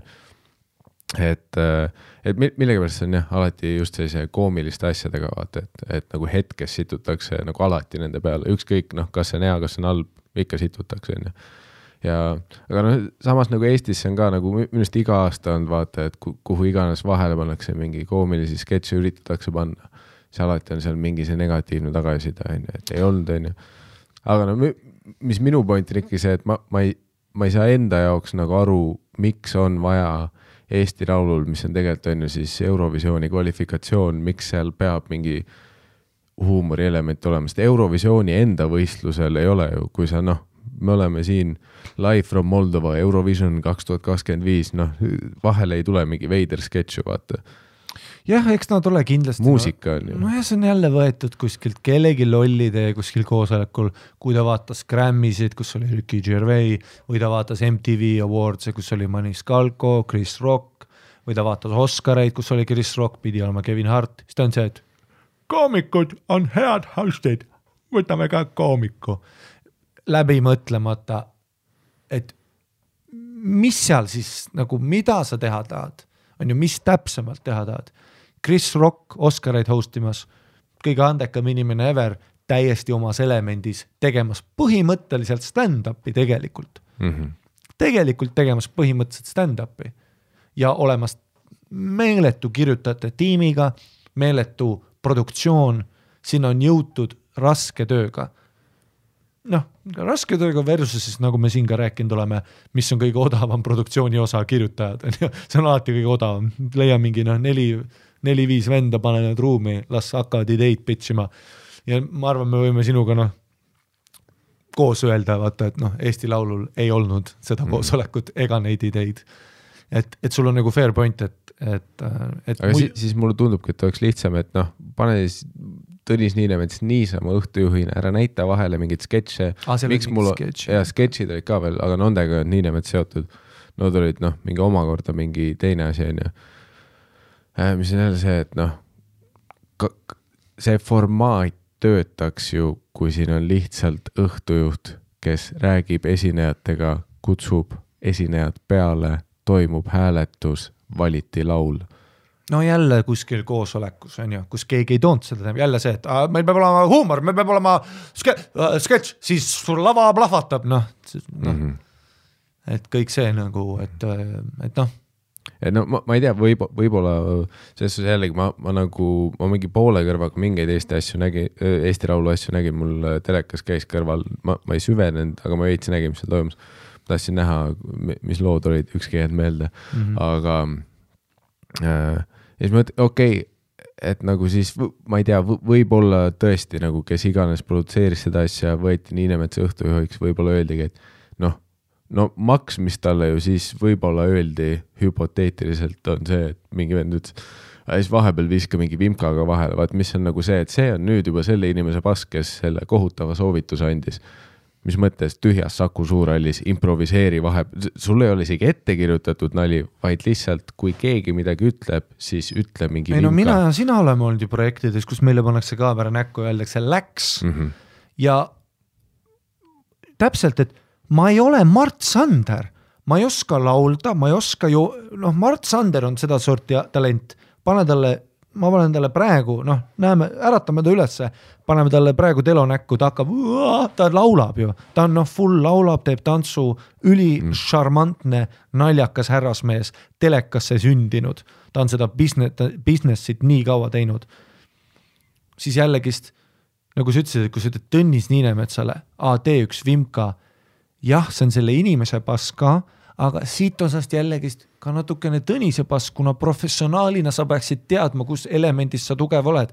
ja jällegist noh, neid inimesi on palju, noh, kes said telekasaated, blogijad, kes said telekasaate äh,, vlogerid, kes said telekasaate, fucking fitness modellid, kes said raadiosaateid need, see on selle inimese süü ka. Ja mu, muidugi pannakse noh, kui film flop ib, me paneme selle mhm. peanäitleja, noh, kunagi oli James Bondiga üks film Her Majesty's Secret Service, kus George Lazenby mängis James Bondi äh, tead, see on tema ainus James Bondi film. Nad võtsid ühe reklaaminäitleja, kes oli šarmantne härrasmees, panid ta James Bondiks ja kirjutasid talle enam-vähem tugeva filmi ümber, aga seal oli palju asju, mis tehti väga vastu, näiteks ta abiellus selles filmis.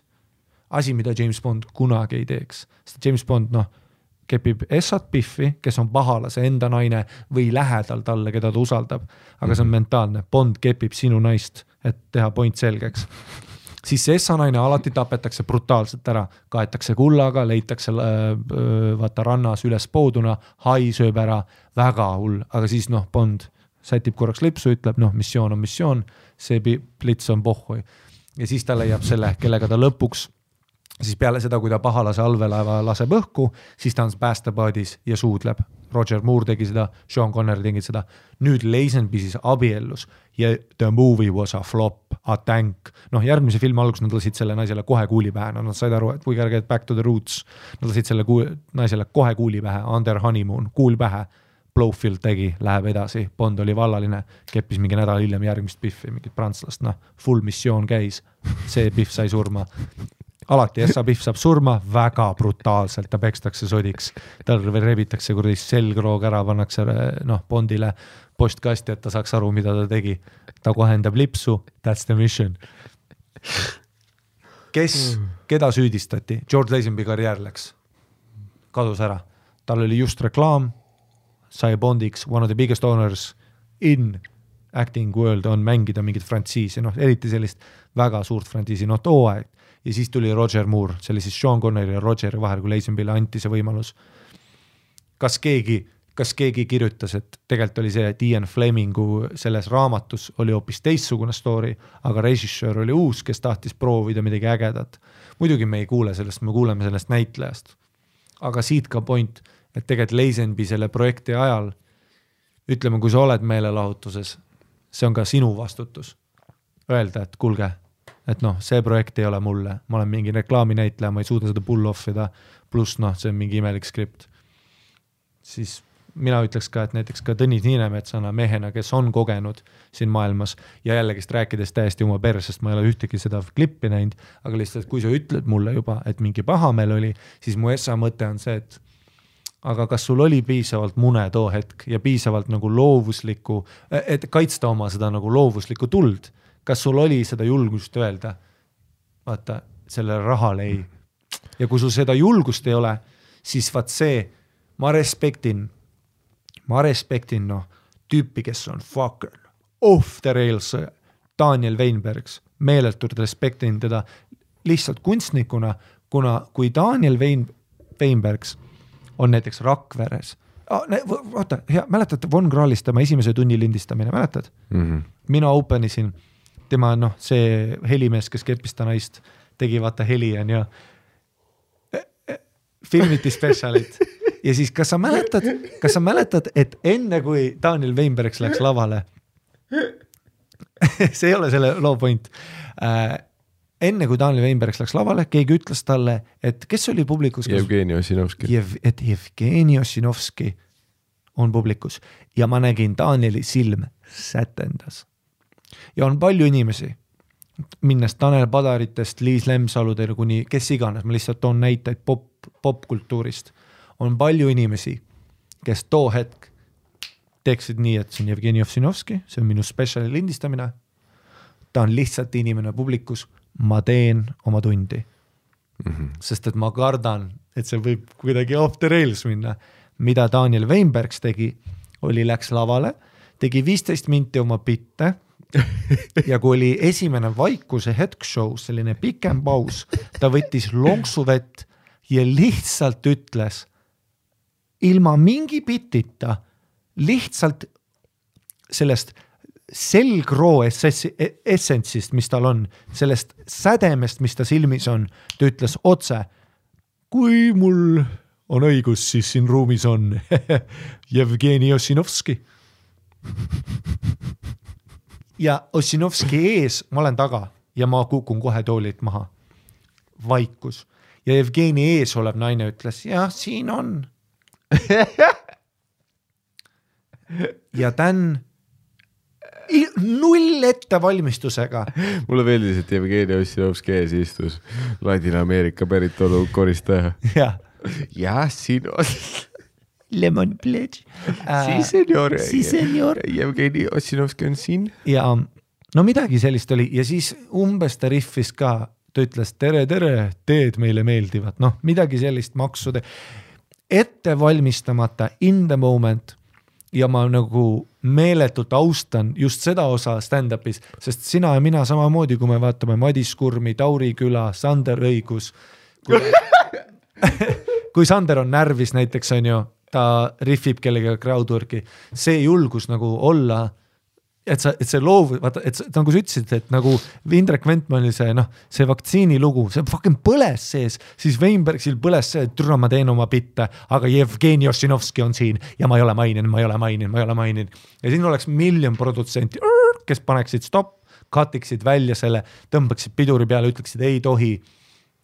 aga see on see, mida ma nagu respektin Retsilt, et sa pead, noh, sa pead tegema seda, mis sul nagu südames on ja kui sa võtad sellise noh, projekti vastu, kus sa juba tead, et võib-olla siit ei tule või sa noh, siis ära tee seda, sest et enamus nendest asjadest, mis pommivad meil telekas, ongi lihtsalt sellepärast, et need on inimesed, kes on way above their head. noh, kui mina oleks Eesti Laulu host, see on viimane kord, kui Eesti Eurovisioonile läheb. Nad kuidagi kuulevad sellest Eurovisioonil, nad kuulevad, ei, preliminary round'i üks host oli nii sitt et terve riik on noh, nagu Venemaa olümpiatiim, kõik on cancel, sest no. ma oleks nii, ma oleks nii sitt, et, et nad ei lase Ukul minnagi. Nad ütlevad Ukule, et mitte ainult sina ei tule, vaid see vend, kes oli seal, tutvustas sind, ta ei tule ka, no mitte, et ma pea, ma ei tea, kuidas, ma ei tea, kuidas Eurovisioon töötab, aga. muidugi Tõnise peal olid lihtsalt inimesed internetis pahased, vaata, et ma, ma usun, et äh, endiselt ähm, see vaatajaskond, kes lihtsalt vaatab telekat, noh, valdav osa inimestest, päris inimesed on ju, kes vaatavad lihtsalt telekat ja ei käi kommenteerimas. Äh, ma usun, et nendele Tõnis meeldib no.. no nende nimi, need on maksumaksjad, keda sa mõtled yeah.. Need on maksumaksjad. aga, aga jah, ma, ma lihtsalt noh, see, seoses sellega, mis sa enne ütlesid, et vaat vahepeal, kui, kui mingi asi hakkab liiga palju nagu noh et vaat Tõnist oli minu arust siis cool heitida, kui tundus, et enamustele ta meeldib. aga see on alati nii. ja aga vaat kohe, kohe, kui on nagu see, et noh, keegi ütleb, noh, kui nüüd liiga palju inimesi ütleb Tõnise kohta halvasti, siis mul on nagu see, et vau, vau, vau, tõmbame pidureid, onju, et äh, Tõnis ongi inimene, ta teeb enda asja. tal on publik, kellele meeldib see asi, mis ta teeb, onju aga see on kõige ägedam osa stand-up'ist, minu, minu jaoks kõige ägedam osa on see, et kultuur on kogu aeg liigub edasi, kultuur on kogu aeg, kui me teaks, kuhu kultuur läheb, siis me noh, kõik artistid, siis, siis see vaata, et sa kirjutadki kuskile paberile plaani valmis ja teed mm, -hmm. siis kõik töötakski nii, aga, aga miks see ei tööta, on see, et me kunagi ei tea, kuhu me lähme, me kunagi ei teadnud, et mhm. GameBoy Tetris popib, me kunagi ei teadnud, et noh, Donald Trump suudaks teha, mida ta tegi, see kõik on constantly evolving. ja nagu öeldakse kirjutamise kohta, siis ähm, siis kas Eddie Murphy äkki kunagi ütles ülihästi, et kõige raskem osa tema, tema jaoks kõige raskem, kui ta oli noh, kakskümmend kaheksa, kui ta quit'is stand-up'i, ta oli top, top, top, top, top dog ever. siis ta mhm. ütles, tema jaoks kõige raskem osa oli see, et, et, et äh, ta ütles ka, et once I got off the train, that's where I lost my perspective ja mida ta mõtles, on siis metroo New Yorgis on ju Mm. et umbes nagu mina ja sina, kui me oleme Elronis peal, me oleme Twitteris äh,, me oleme open mic idel me vaatame noori koomikuid, kes Netflixi lähevad, me vaatame neid big dog'e, me tarbime seda kultuuri ja me oleme selles ruumis, meil on oma perspektiiv ka olemas, siis meil on jube lihtne tegelikult kirjutada. ja siis me märkamegi asju, näiteks noh, ma ei tea, kas sa mäletad, kui ma tegin ühe Ott, kunagi proovisin ühte Ott Tänaku nalja Mhm. alguses killis sellepärast, et inimestel ja Sander ütles mulle ülihästi peale ühte Lasna maiki, kui ma proovisin vist seda Essat või teist korda. ta ütles vaata, et noh, et ta ütles mulle, et aa, see nali on ülihea, sest et praegu ma tunnen, et vaata, et see, et see, et see auto hakkab, kui on auto alati filmides kalju peal on ju, kui ta käib seal, et see hakkab just kukkuma alla praegu, et inimestel vaata meie, meie Ott, me noh, iga päev meie Ott sul kurgus et nüüd see nali hitib just väga hästi. sest meil on nüüd nagu veits villand temast. ja siis mingi hetk see nali lihtsalt lõpetas töötamise ära. Või nagu ta töötas, aga mitte nii hardilt, lihtsalt sellepärast, et see kultuurne vaip, millele ma selle biti ehitasin, nagu liikus minu alt juba ära. jah, see nagu bitt töötas, aga seal ei ole enam seda, noh, see auto on juba ammu üle kukkunud mm, -hmm. nüüd ja siis, ja siis ta sai, siis, siis tuli see tema film välja ja siis see oli kuidagi nagu jälle cool, et, et muidugi Ott, vaata ülikõva vend on ju. Ja see on ala- ja see, ja see on nii paljude bittidega niimoodi juhtub, aga mulle meeldis see, et see juhtus, sest see näitas mulle täpselt, näe, sellepärast sa peadki olema sellel rongil, nagu Eddie Murphy ütles. sa pead käima maikidel, sa pead hoidma silmad lahti, sa pead vaatama ringi. sa pead nagu noh, tarbima seda. ja kui sa seda ei tee, siis tulevad tihtipeale inimestele igasugused noh, vahest tuleb vaata mingi lugu välja või mingi saade, kus sa oled nagu, et aa, sa sõidad mersuga tööle, sa noh, kirjutad kuskil ruumis oma teise kirjutajaga koos, teil on mõlemal mesad Viimsis majad. Te ei ole Elronis käinud, te ei tea, mis toimub, onju. Te ei ole Elronis käinud. nojah, kirjutad, noh, samamoodi kirjutad tweet'i, vaata, issand jumal, kuidas te suudate, miks te vaidlete turvadega, mis sa arvasid, et juhtub, muidugi ta vaidleb turvaga, ma lähen ise vaidlen kohe turvaga kuule, ma pean pissil retsilt käima. see oli üliäkki, ma, ma, ma isegi ei näinud märke, et sul noh, nii hull on. aa ei, mul on rets häda. sa täna väga professionaalselt kuidagi varjasid seda noh. no ma läksin. tavaliselt sa nagu värised juba, vaata. noh, silmad lähevad kollaseks nojah, sest sa räägid mingit lugu, aga ma nägin, et sa praegu ei räägi midagi, siis ma saan kiirelt öelda. kuradi, mis sa arvad, kui ähm, kui raske meil Tõnis Niinemets podcast'i oleks saada. et noh, sest vaat me ei maksa, onju. ei, see ei ole. no ma saaks ta. Patreoni episoodi, sest noh, tavaepisoodides meil ei ole külalisi. saaks ikka jah, ma arvan ikka, kui küsiks mm. -hmm. kindlalt. miks mitte, ta, ta elab siinsamas ka ja ta ei tundu nagu selline tüüp, kes blokiks või midagi. ma ei tea ja vaata ku, ma ei usu, ma arvan, ta on väga meeldiv ku, kuna ma ei ole kunagi proovinud vaat kellegagi ühendust võtta, sest noh, vahepeal ma tõesti vaatan mingid alustavad podcast'id, ma ei ole kuulnudki. Ja noh, Mihkel Raud käib, Ai, Toomas kõik Hendrik. Ilves käib me saame ükskõik ja mul on nagu see, et kas, aga kas Eestis ongi siis nii, et noh, küsi. ma lihtsalt teen podcast'i, sellel ei ole kuulajaid, ma kirjutan, keegi tuleb.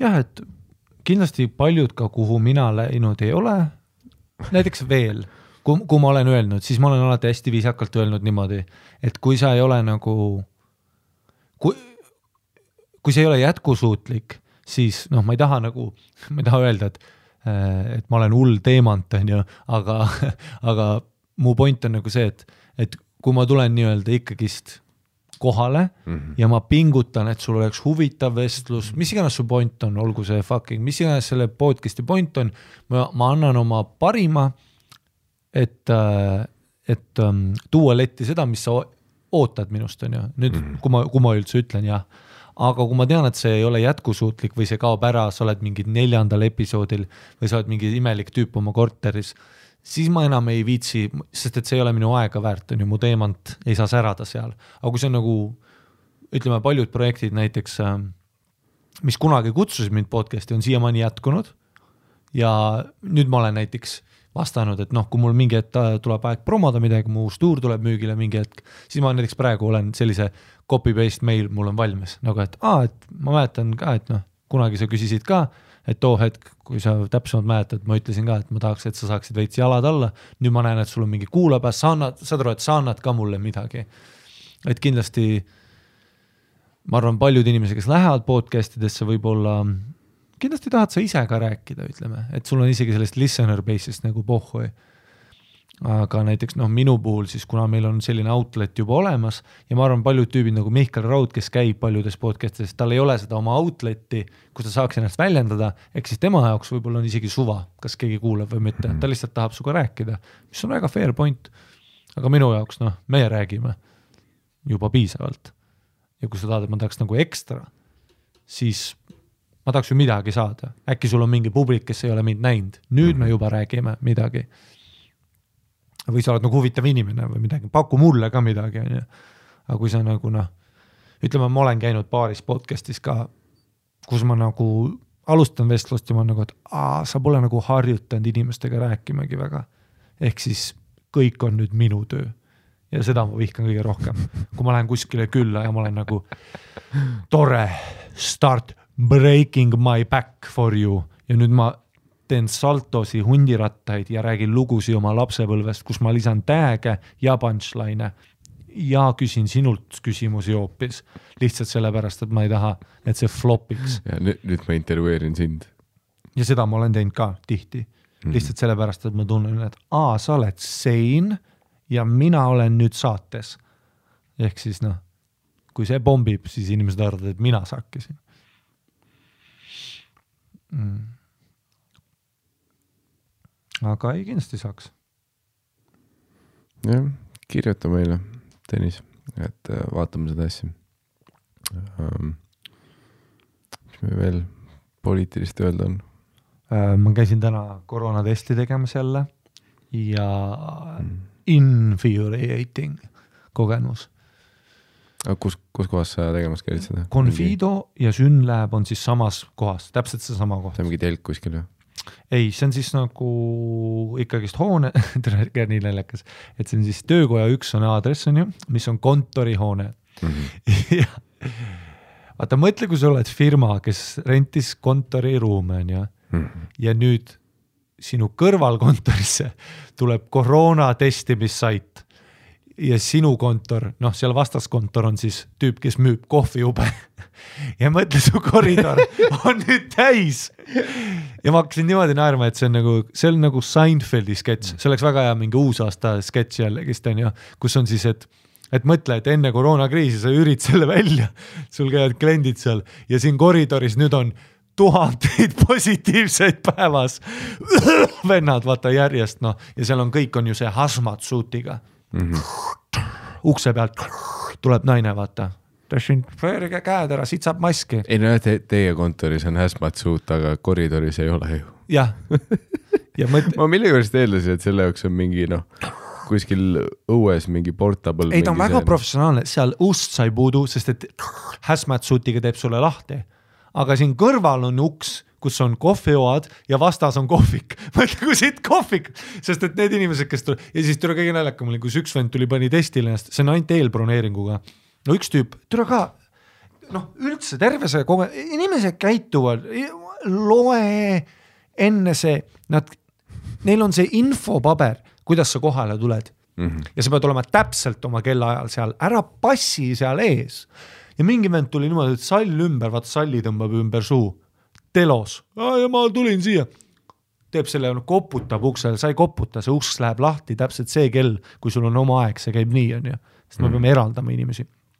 noh, keegi tuli välja sealt uksest, see tüüp tervist, kus kirja saab panna? noh, korraks telo paneb ära, tervist, kus, naine on noh, kohe astub eemale, vaata, et aa, et vabandage, et see on ainult eelbroneeringuga, et te peate selle ära tegema siis saate aja, aga tänased ajad on juba, aa davai, davai, davai, davai, noh räägib ja kõndis lihtsalt minema, ma olen nagu, et kui lõdvalt sa seda testi võtad. et see on mööduv ja läks autosse tagasi, parkis autoga niimoodi, et ta ei parkinud, võeti lihtsalt sinna ette, vaata uks lahti, Sky pluss käib. ei, võib-olla mul on, võib-olla mul ei ole. ei, tuli lihtsalt, noh nagu, nagu võtaks toonid siit noh ja siis, äh, ja siis see tüüp astus autosse tagasi ja siis, kui ma ootan oma aega, noh, ma läksin varem kohale, päikse käes seal olen, siis see vend nagu tagurdas parklasse sinna kõrvale onju, ja siis läks kohvikusse sööma, siis ma hakkasin mõtlema, et tere, mõtle, kui siit kohvik sul on. sul on ainult need tüübid, kes on kõik koroonast tulevad sööma, et oodata oma aega onju. kõik, kes tulid nelikümmend minti varem, tulevad sinule kuradi ja tuleb kohvi, kus räägib teenindajaga. Ma tegelikult üldse siia kanti ei pidanud tulema, aga tead, ma mõtlesin, et mul on see kuradi Carola onju ja siis äh, koha pealt öeldi, et täna ei saa testi teha, no nüüd ma ei teagi, vaata. tunne oli nagu on, aga noh, on nagu ei ole ja on nagu on onju, igatahes võtaks ühe kohvi ja päevabre. ja siis teenindame mm. -hmm. Ehm, et need ümbritsevad ärid ka muidugi. ja see on teine kord, kui ma seal olen käinud, on ju, ükskord ma olin vaata lähikontakte pidi minema, nüüd ma lä- läksin noh, seda kuradi reisi jaoks seda testamenti saama, mida iganes see on, on ju. sama firma, noh siis äh, sama, sama see koht on ju, et nüüd ma teadsin, kuidas minna ka muidugi eelmine kord, kui käisin, see oli siis, kui ma olin lähikontaktne mingi veebruari alguses, siis oli nagu ülivähe rahvast, siis ta oli hästi nagu eraldunud. aga nüüd, kuna see mingi reisimine on hull teema on ju, pluss nagu inimesed teis-, türa seal oli nii palju rahvast mees ja seal on need, kõik on põrandal, see, see on nagu ülismuud, nad on üliprofessionaalsed, kuidas nad teevad seda, see kõik on nagu smooth ja, ja kõik on idioodid et kui sa tuled koroona testimissaidile, kas sa ei ole nagu mina, minul on see, et ma ei puudu ka midagi, ma ei taha, siin on ju kõik on ju need kuradi noh, patient, kõik on uue tüvega kohal siin vaata. Mm -hmm. ma ei tahagi puutuda midagi. Kõik vennad tulid niimoodi siis, et see tädi pidi kohe stopp, pange palun mask ette, no võtke siit mask ja, ja, ja see käte deso ka, kõik on mingi, üks tüüp tuli ka full telos. on ju, välismaalane, noh, Tõmmu vend tuleb sisse, munnigi aru ei saa, vaata. telos, kui pane telo ära, meil on siin praegu full see stseen, vaata, kus Dustin Hoffman avastab uue viiruse. meil on, kõik on hazmat, üli serious türa, ma isegi ei naerata, on ju. sest et noh, ma tahan noh, on ju, ületöötatud inimene, noh muidugi nemad saavad ilmselt hästi, see on erasektor nad saavad ilmselt hästi nutsu, on ju. nii palju kliente, see ma terve aeg arvutasin peas, vaata seitsekümmend viis euri popp, tu-tu-tu. see vend ka, telos, telos, telos, võtab sealt noh, ja siis talle öeldakse, et sa ei tohi edasi minna, kui sa deso ei pane, vaata. ta noh, see, et please put noh, on, on ju, ta on seal, jess, jess, jess, võtab oma selle ja siis ta tegi niimoodi, et lasi ühe käe, pani nagu alla, vaata. Aga Telo, see Telo käsi võttis nagu, see lasi seda desokreemi sinna peale mm, -hmm. ja siis ta nagu hõõrus ühe käega enda kätt ja siis pani vastu pükse. ja siis oli vaata Telos edasi, noh, ta tahtis nagu demonstreerida sellele õele, kui pohhu mul on su reeglitest. ja noh, too hetk ma peaaegu, mul oli tegelikult fifty, vaata, see oli hommik ka no mitte hommik, see on kell kaksteist ehk siis rough äratus minu jaoks, kümme kolmkümmend äratus, rough one, rough one. ehk siis mul on juba sitt tuju, mul on juba sitt tuju ja kui ma seda venda nägin, vaata seda tüüpi, noh, seda fucking venda, mul oli fifty-fifty, et kas ma tambin ta, tambin ta sinna ära, vaata kõigi ees. et noh, nii sihuke vend ja see vend läheb sinna, noh, läheb oma appointment'i sinna letile ja noh ja, ja, ja, ja küsitakse, what is your name on ju ja ta nii, tere, see oli, nii läks, ta pani juba telo ära ja tema nimi ka, noh, no bullshit, ta ütleb ja ta ütles niimoodi ka. My name Giuliano Di Carlo. noh, ma olen nagu okei okay,, sketš, rahune maha, sa ei auditioni SNL-i praegu. ja ta tegi käega ka niimoodi, Giuliano Di Carlo. ja siis on see, et, et, et, et noh, et siis ta on, I need a certificate, I want to go home. noh, ja, ja ei, ja vingus ka, et vaata, korrutas kogu aeg, et I need to go home noh, sa siin praegu siis üldse oled või, või üldse jälle disrespectful. ja siis noh, ja siis ta läks Järtsi ootama. ja siis äh, üks aeg minu ees on ju see, see, see vend oli seal Synlev, no see on sama, lihtsalt erineva aknaga sa,, sama building on ju. ma olen seal Confido omas, aga minu ees on üks naine, kes tuli niimoodi, no vaata, ma ühes bitis ütlen ka, et need Cayenne'i pihvid, vaata Porsche Cayennidega alati mm, -hmm. ja see pihv tuli ka X5 muss käib, uks lahti ja tuleb niimoodi uksest välja, saad aru, auto uks läheb lahti ja ma vaatan, tuleb niimoodi, et ta haarab oma selle äh, kapuutsi, näeb sitakott välja, noh. Need ilusad küüned, no ilus pihv, aga sitt näeb välja, kottis silmad, noh, rahv aeg on olnud ja siis võtab selle pusa vaata ääre ja noh, niimoodi vaata köhib kohe autost välja tulles. Jälle infoleht ütleb jumala eest, kui on noh, full sümptomid sul, ära tule, see ei ole see koht, see noh, see ei ole see koht.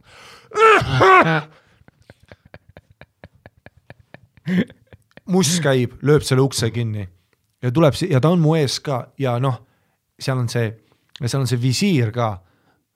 ja ta, ja ta järjest vaata rää- ja ta räägib, vaevu saab sõnu välja ja noh, naine küsib ka vaata, et aa, et, et teil on seda, kas teil on ingliskeelset sertifikaati ka vaja, ta ütleb jah, Kanaaridele lähen vaata. Ja mul on nagu see, et sa ei lähe. Ma ei tea testi tulemust, aga ma ütlen ära. sa ei lähe! Või noh, kuna ma lähen, siis sa ei tule! Sest ma lähen ka vaata.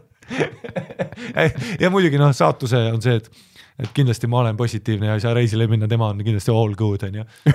see on alati nii, on ju, see on nii klassik Murphy, aga tema oli ees. ja siis äh, et noh, Kanaaridele, no ja sellel naisel, õel oli ka see pilk, vaata, ei, no ei lähe, mis noh, kanaalidel sa veri on siin visiiril, sul tuleb köhisid verd? ja, ja, ja. ja siis lähme üldjärtsi, Giuliano terve aeg telos ka, sa oled seal, sa lähed järgmisse ruumi, mis on siuke laoruumi moodi, sest et seal on külm ka, vaata ventileeritud peab olema ja nüüd on eraldi boksid, vaat seal läheb serious'iks, sest et seal on see hazmat suit olemas ka nagu sellel õel, nüüd tal on see topelt hazmat, kus on see visiir, noh, see näeb välja ülivinge, vaata Mhm. äh, nüüd sa lähed testimis ja seal on ka järts, jo-, noh, joontega, järts, joontega. kaks meetrit, ole seal, ma leian oma joone ülesse. Ja noh, mu selja, noh, Carlo on mul siin ees ja siis on see Pihv ka ees, on ju. siis mul noh, ja see Carlo, aa ta ei, noh, tema aeg, mul oli kaksteist kolmkümmend, Carlo aeg oli üksteist viiskümmend tuli noh, kakskümmend viis sisse, vaata. jälle, aa pool, noh, kolmkümmend, noh, no shit, et itaallased kuskile ei jõua, türa, sa jääd, sa jõuad testimisele ka või? Ja siis äh, ja mu selja, noh, selja taga on mingi vend ka, noh, täis debiil, no munnigi aru ei saa, ta oli šokis, kui mis maski pidi panema.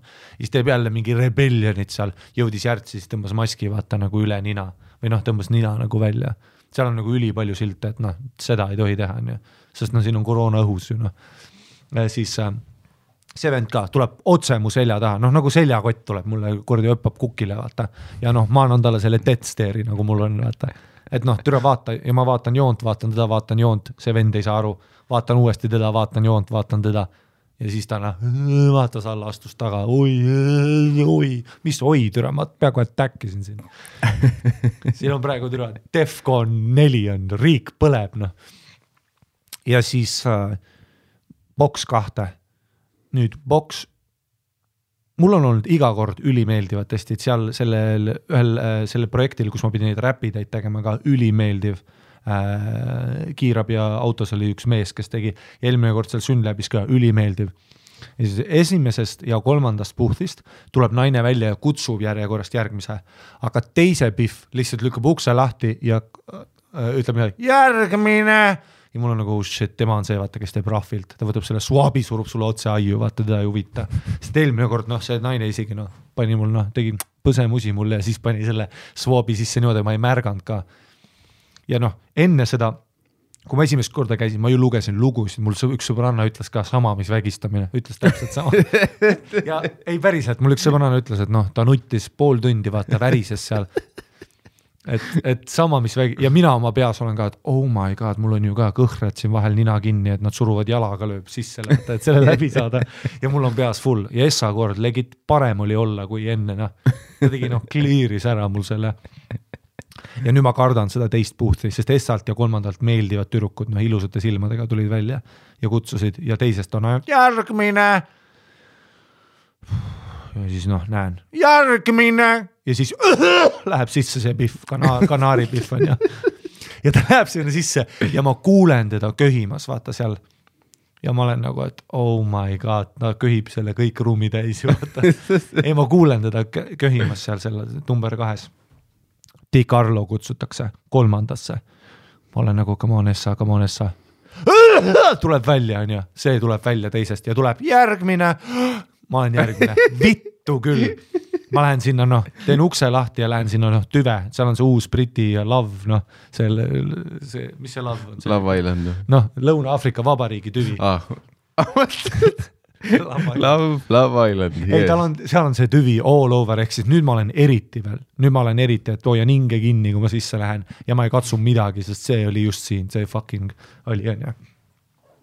istun maha, ülimeeldiv jälle ID-kaart professionaalne, mul on ID-kaart näpus, sest nad türa ütlesid, kõik, kes läksid, olid juba ID-kaardi vaata ära pannud kuskile kotti või midagi. türa silt on sulle, noh, sildil on kolm asja, ESSA, always keep, noh, face on, on ju, all covered, ei võta ära. noh, testi ajal ka sa võtad ainult nina välja, on ju, that's it, paned kohe tagasi. number kaks, keep your ID card ready, number kolm, keep distance. türa, keegi ei lugenud ja lähen sisse, istun maha, meeldiv, mul on ID-kaart näpus, pumm, läks. Ja siis sul on üks kaart ka, mis antakse, mis on siis sinu see swab'i kaart, selle on, puum, check in, ai, oi, paneb nime sisse, ütleb, olete varem käinud, siis on mul kõik asjad olemas. Juba, pumm, läheb. topib mulle selle ninna, jälle ülihea, munn läks kõvaks. See on tegelikult ülimõnus ja mees, üli, nüüd oli mõnus isegi, ta tegi veits karmimalt nagu, sest et ta on sihuke karmim. Aga tule mõnus oli lihtsalt noh, otse aiu tere, mul kuradi noh, täpselt nagu see, kui sa kõrva teed ja lükkad selle Q-tipi veits liiga sügavale, noh, see väike värin tuli kehasse. teeb selle ära, onju. tõmban maski ette, korraks istun. Ja siis mõtlesin, et noh, et ta tegi mingeid, pani neid asju sisse. Ja siis küsisin ka, ütlesin, et aa, et kas see on muidu nagu normaalne? Ja siis näitasin, viitasin nagu eelmisele naisele, vaata noh, kes oli vaata terve aeg köhis seal ruumis mm -hmm., noh, nii et audibly vaata inimesed vaatasid ringi, et issand onju. ja siis ta ütles, et aa ei, see, siis ta ütles ka, et aa ei, see pole midagi, et täna käis noh, kaks korda on kiirabi käinud, et vennad tulevad niimoodi, et nad istuvad sinna maha ja siis juba hakkavad minestama, noh. ja mul on nagu, et kogu aeg, et noh. ja siis mul on jälle see, et türa küll, no jälle noh, mingi vend tuleb, noh kuradi Hurgada, Hurgada, türa sul on kops kokku kukkunud, ei ole Hurgadat noh. et noh, et neil on, seda juhtub ka, noh, kogu aeg juhtub, et keegi istub vaata toolile maha ja see on essak korda, kui ta istub see päev ja tal noh, kohe cardiac arrest tead kohe clear, kuipa, clear, uika ja noh, tal oli ka siuke nägu, et noh, ei, siuksed lollid litsid all day käivad sinna. ja see on esimene tase alles. sa ei kujuta ettegi. infuriating noh. null, keegi ei loe, ei saa või? ei saa jah, eelbroneering, tule aga no samas see on täpselt see, mida sa eeldaks, onju. see, on küll, täpselt see, mida igaüks, kes on kodust väljas käinud ja sõidab rongiga, teab, et toimub. see on täpselt see, mida sa noh, oskad oodata, kui sa oled päris maailmas mm. -hmm. ei muidugi, ma olen ise, mul võib vabalt iga hetk koroona olla, noh, iga, iga kord, kui ma olen testi läinud, ma olen nagu noh, ma loen ju lehte noh, igal viiendal on, siis ma olen nagu noh, üki-kaki, ma loen Järtsis ära, tere, meil on siin kaks, kaks meist oli, kümme oli Järtsis, kahel on, noh kui see oleks nagu loterii, et üks saab kuuli, ma juba kuradi helistaks noh õele, ütleks, et noh, oli tore kabiin number viis, mul on. jah, täpselt jah, et see on ju klassikaline noh, kuldvillak, vaata noh, kumma ma võtan, noh. koroona viissada no.. ja siis see Pihv oli ka niimoodi, et ta läks autosse tagasi, näen teda seal telos terve aeg ka ja siis tal. toba ees. ja siis tal see loll mees on kõrval, vaata X5 kõrval, noh, kes on ka temaga kaasas.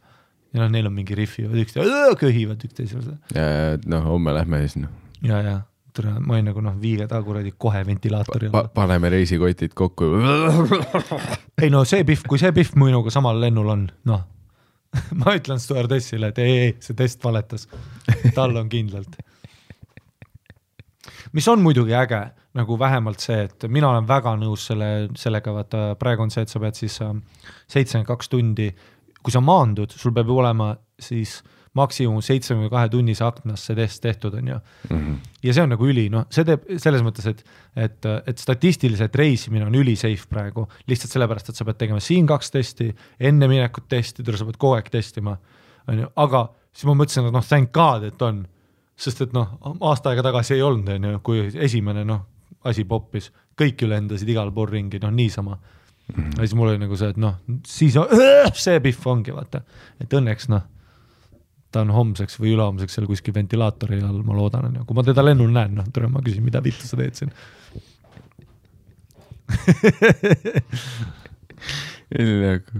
kuskil mis iganes Kanaaride lennujaamas kohalikud vaatavad, noh, see kuradi Eesti lipu ja dressidega vend tuleb.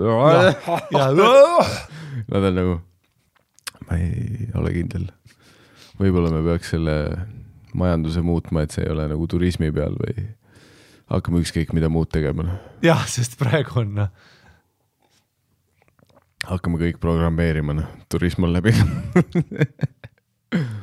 ja noh oh,, siis on muidugi jah, nagu enne meil oli referents, Aiden Gilliard on üks Iiri koomik, kes siis postitab iga päev, ta on Prantsusmaal luku taga, ta ei saa, noh, tegelikult ei ole luku taga, ta lihtsalt ei lähe lennule, siis talt nõutakse testi, aga see on tema inimõiguste vastane pupupuu, mida iganes ja seda noh, ülinaljakas follow iga Facebookis, kui tahate, tahate näha nagu täiesti sõgedat venda, siis äh, et vähemalt kui ma vaatan tema seda ja ta ei saa lennule ega, ega laevale, keegi ei teeni teda, mul on nagu oh thank god, et noh, see on vähemalt nagu pluss on ju, et me oleme kokku leppinud noh. ja ma olen täiega selle poolt ka, et see vaktsiinipass, et see tuleb. ma olen täiega selle poolt, muidugi, tehke ära noh. siis nad ei saagi reisida, vaata, kui sa oled kuskil, ei, ei saa, ei saa, no siis ei saagi. Guess what, sa ei saa ei saa, ei tohi, ei tohi, ei tohi, noh siis ei lähe Lätti ka algsi järgi, that's what's up. noh, mis tunne nüüd on? tahad pudel Jacki odavamat või ei taha, topi see kuradi süstal perse. no samas see on täpselt see, et kus nad teevad, on ju.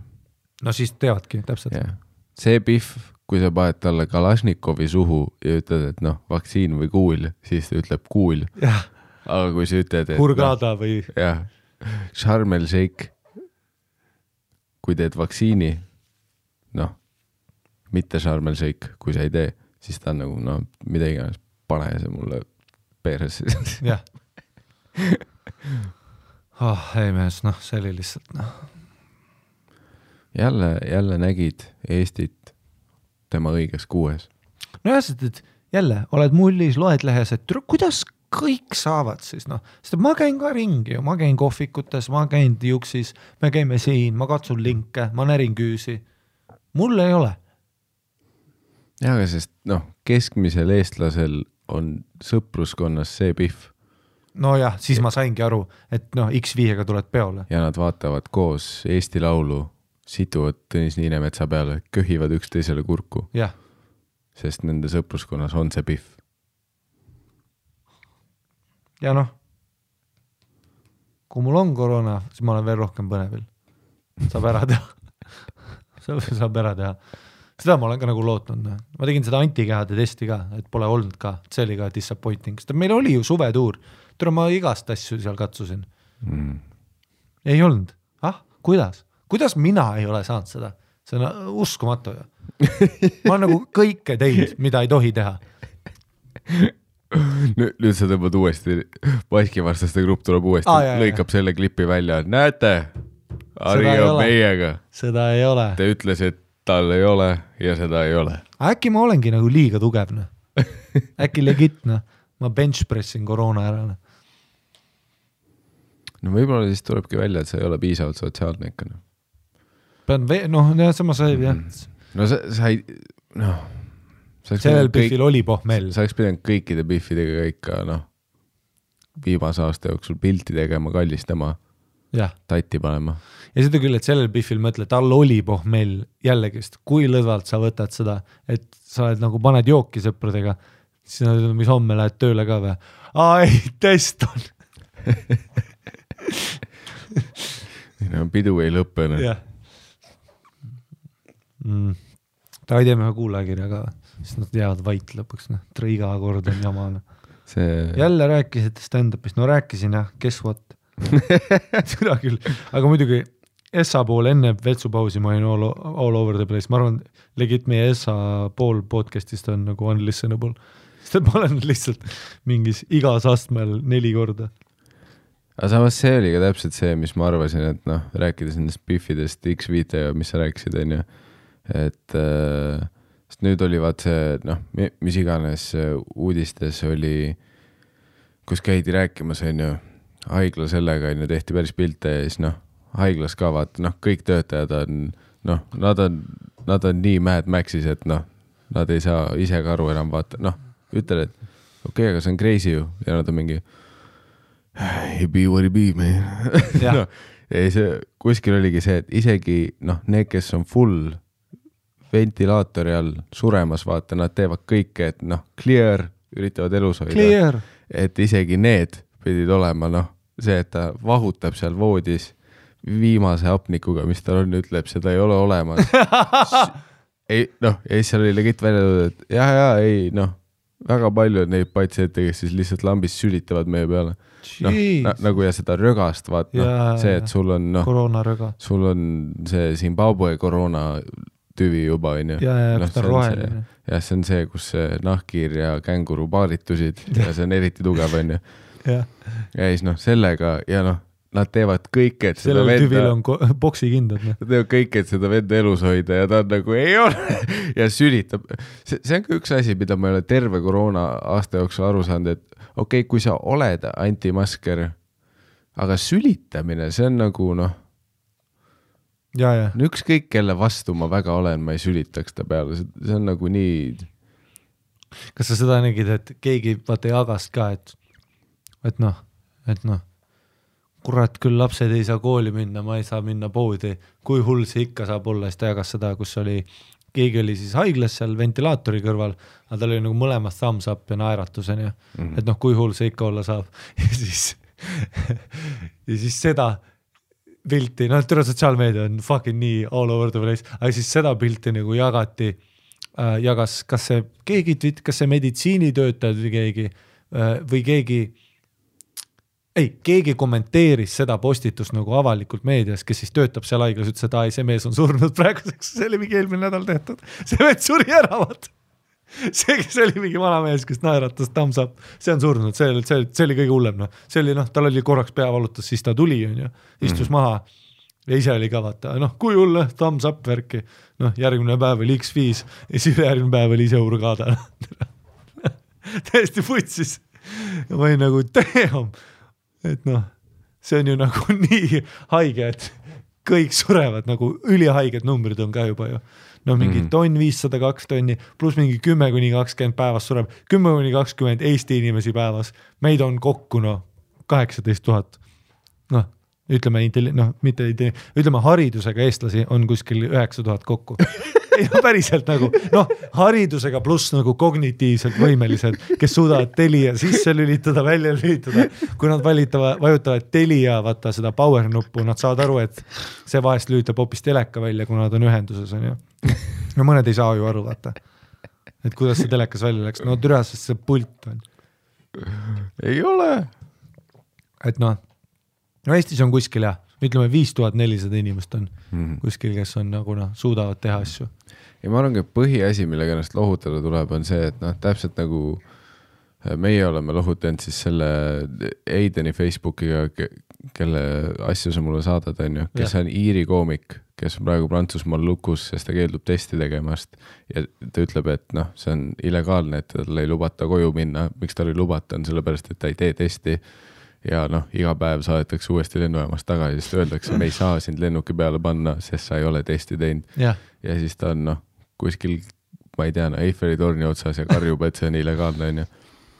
ja ma arvan, et see ongi see lohutav asi, vaata, et noh, see on ka see, et sa vahepeal näed, et paljud on see, et aa, kurat, Eesti on noh, see on ikka uskumatu, et meil nii palju, ei, igas riigis aa, on noh, see on nagu igas riigis on täpselt seesama probleem, mis meil on mis. sa arvad, mis USA-s toimub? seal noh, get her done, mis sa arvad, mis tema arvab piirangutest? no seal on ju samamoodi, ma usun, mingid noh, sellised noh, morbidly obese ameeriklased, kes ei suuda hingata ventilaatori all ja siis noh, karjuvad, et see on fake ja noh, lasevad samal ajal kuradi kuulipildujast kuule ülemisele patsiendile ja siis ütlevad, et see on fake. ja siis noh, arstid üritavad samal ajal tema ümber kuidagi seda noh, inhalaatorit talle suhu saada või noh, kuhu iganes see pannakse, onju jah, et see on äh, jah, see, on igal pool, igas riigis on see kogus neid inimesi olemas. kas see on hirmutav, kas see on masendav? jaa, aga nad on igal pool olemas, Eesti ei erine. tegelikult, mis võiks öelda isegi, on see, et Eesti on selles mõttes nõme, et kõik Eesti antimaskerid, antivaxerid, need vennad, noh, nad lihtsalt tõlgivad neid sõnumeid originaalsust null, vaata, noh, kõik Telegrami asi, see on ju noh, see, see on umbes nagu, kui Elu24 tõlgib neid mingi DMC artikleid või kui. Reporter teeb Austria mingit juustufestivalist lugu on ju. jah, et tegelikult Eesti need antimaskrid, nad ei ole isegi originaalsed, nad konkreetselt tõlgivad välismaa asju., täpselt, sa ütlesid üles, kui Telegram oli teema, ma läksin sinna lähema, nagu, mis asja, Alex Jones'i tõlgite või mi-, Mhm. see on ju häkk. ürita ise midagi teha, noh. jah, oo maa on lame Mhm. see on nii USA mingi teooria, mis ma, meil on ka Molotov-Ribbentrop, noh, ei vä, või noh, Vabaduse väljak on tegelikult koroona, noh, rist ongi koroona. see on jah, see on nii jah igav jah, seda küll jah, kui räägitakse noh igast noh, need antimaskerid, need on kõik mingi tõlgitud noh, ja no enamus video on mingi noh, Saksa antimaskerite videod on ju. Vaat see, kus nad noh, jagavad mingi Saksamaa haiglate videoid, vaata, mis on mingi noh, mingi Saksa sõgevend on teinud selle onju.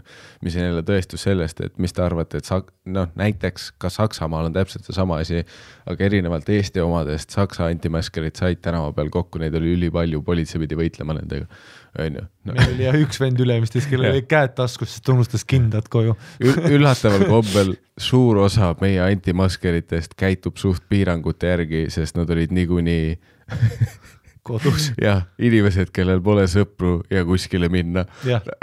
Nagu nad noh, nad isegi ei saa kedagi nakatada, sest neil ei ole kedagi. pluss Ülemiste keskus jälle, et selle tüübi poolt väga halb koht, kus kohtuda, tead miks või?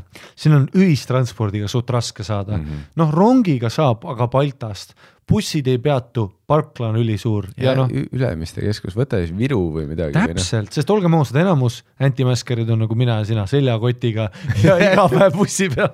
türa küll, nad vaatavad ainult bussiaegu. Neil ei ole hea autoliisingus jah praegu, noh. jah, neil on roheline kaart Neil on roheline kaart ja noh, neil on sinu roheline kaart ja minu kõnekaart. no Balti jaam oleks ka hea koht, väga hea koht, sest noh, et noh sest, nad on seal. sealt tuleb üle, Nad üle Eesti. pingi peal niikuinii kägaras juba. Ülemist, kas sa oled proovinud Baltast Ülemistesse minna ülitüütu. jah, meil on oh,, meil on kuradi anti-maskerite kaasajaks, no worries, ma juba siin. Kus me oleme siin Balta tunnelis või? Guess what, ma juba olen täis kustnud siin. kui sul ei ole autot, on Balti jaamast lihtsam minna Tartusse kui Ülemiste keskusesse. kiirem ka, tund viiskümmend viis versus kaks pool. ei, Ülemiste on nagu selles mõttes, see oli S asi, mis ma nägin, et tal ei olnud kindaid, tal oli ülikülm seal, siis kahju oli temast ka vaata. nojah, see oli jälle see, et no mingi jobi tegelikult lihtsalt tõlkis mingi USA asja onju ja noh, keegi ei ürita nagu noh, originaal content'i teha nagu sellist Eesti pärast. ja see on nagu tüütu, Mm -hmm. et äh, noh, need on meie ettepanekud erinevatele antimaskeritele, kes kuulavad seda saadet. et äh, meie soovitused, tehke rohkem nagu sellist Eesti värki, nojah, tee mingi pood. südamest vaata et noh, ära ole see vend, kes noh, lihtsalt teeb, sest ta tunneb, et peab tegema. see peab olema nagu Indrek Ventmani muusika südamest, see noh, see peab su sees põlema, vaata. Teeks lugu, et vaktsiin ei päästa. sest see on nagu fake ass shit ikka noh, kui sa ainult jagad mingi noh, välismaa videosid sellel teemal nagu see on, mida sa teed nüüd, jah, tee ise midagi, tee, tee ise video noh, jah, aga noh, eks näis, mis äh, mis järgmine nädal toob aa ei noh, selles mõttes, et fast, noh, põnev, ja asjad liiguvad noh. asjad fucking liiguvad. Äh, nii, aga liikudes äh, tagasi positiivsetele teemadele, tussisoojad.gmail.com oleme jõudnud oma kuulajakirjadega, mis see on, noh, tead, täitsa, täitsa heas tempos oleme praegu. nii, meil on äh, järgmine kiri, mis ootab lugemist, on pealkirjaga Noored fuckbudid, rasedus ja laps. see on mu lemmik, et kuulajakirjadega me jõuame paratamatult alati mingi keppimiseni tagasi nagu noh, see me räägime noh, ükskõik kuidas meie suudame episoodi alguse tiireilida, kuulajakirjad toovad meid tagasi asja tuumani. tere, Harri ja Miikael. enne Harri Kanadasse minekut kuulasin igat episoodi kohe, kui see välja tuli. Hiljem jäi kuulamine unarusse ja nüüd kuulan hoolega tagantjärgi. anonüümseks sooviks ka jääda, näed, sinu, Kanadasse minek mõjutas tema jaoks, noh, see muutis ta elurütmi isegi. jõuame siis kirja sisuni ka nagu see oleks ülipikk intro olnud. mõned aastad tagasi olin seitsmeteistaastane noormees, noh, see tähendab, et ta on seitseteist ja pool praegu. ja hakkasin ühel korteripeol lähemalt suhtlema sama vana tüdrukuga samast koolist. minul oli varem paar kogemust fuck buddy'dega olnud, aga pigem üritasin neidusid ikka suhte eesmärgil sebida. neiu oli alles mõnda aega tagasi pikast ja raskest suhtest vabanenud, tead küll, kui sa oled seitseteist ja pikk ja raske suhe. mina sain sellest teada alles mõned kuud hiljem. ja ütlen kohe alguses ära, et tema suhet ei taha ja oleme fuck buddy'd.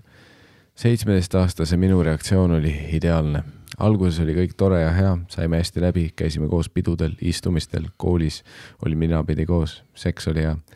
poole aasta möödudes hakkas tulema tema poolt jutt, et ta hakkab vaikselt armuma ja äkki seda suhteasja ka.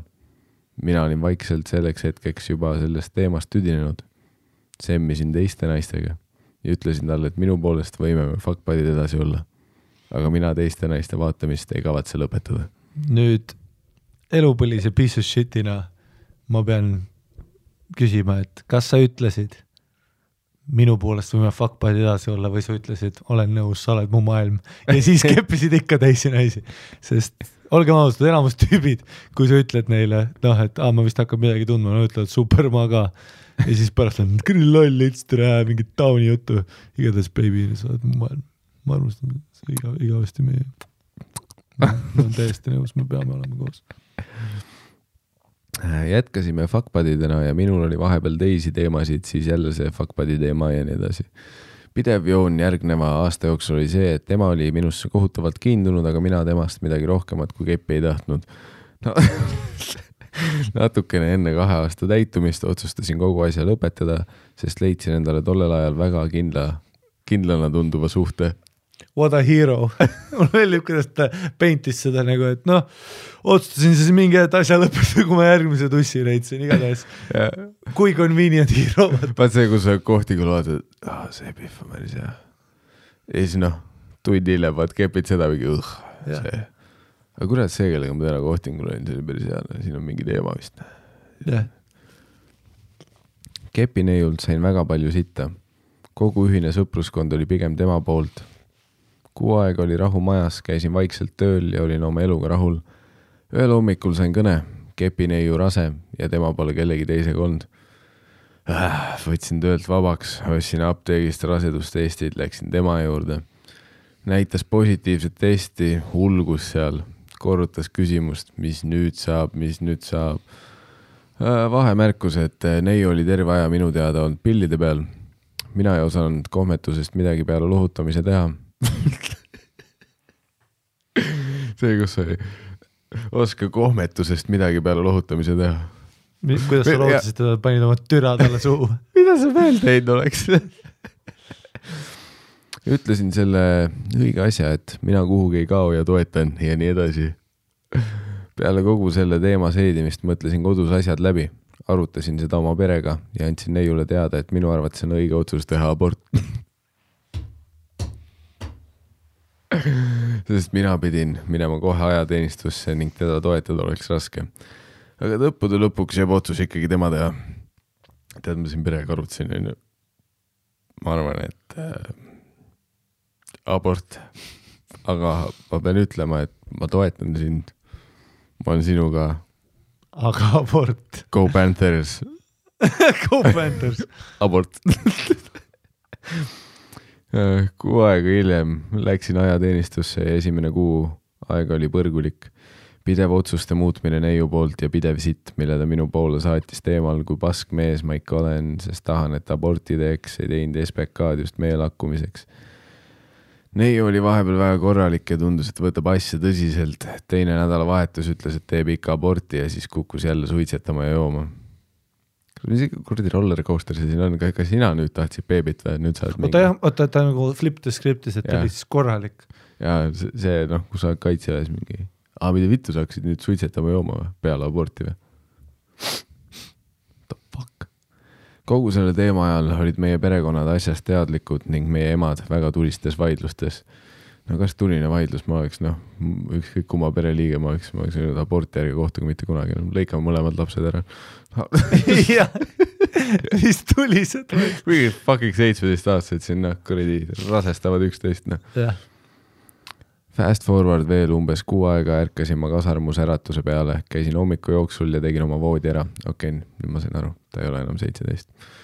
nüüd ta on üheksateist. I did the math, I did the math. Avasin äh, hetkeks oma telefoni ja vastu vaatas sõnum kirjaga. said oma tahtmise, kõik on läbi. väga huvitav abordi postkaart keegi peaks printima neid, vaata, et naised saaks meestele saata. et ongi lihtsalt noh, peal võiks olla tühi häll ja kui sa teed kaardi lahti. mingi muusikaga käima või?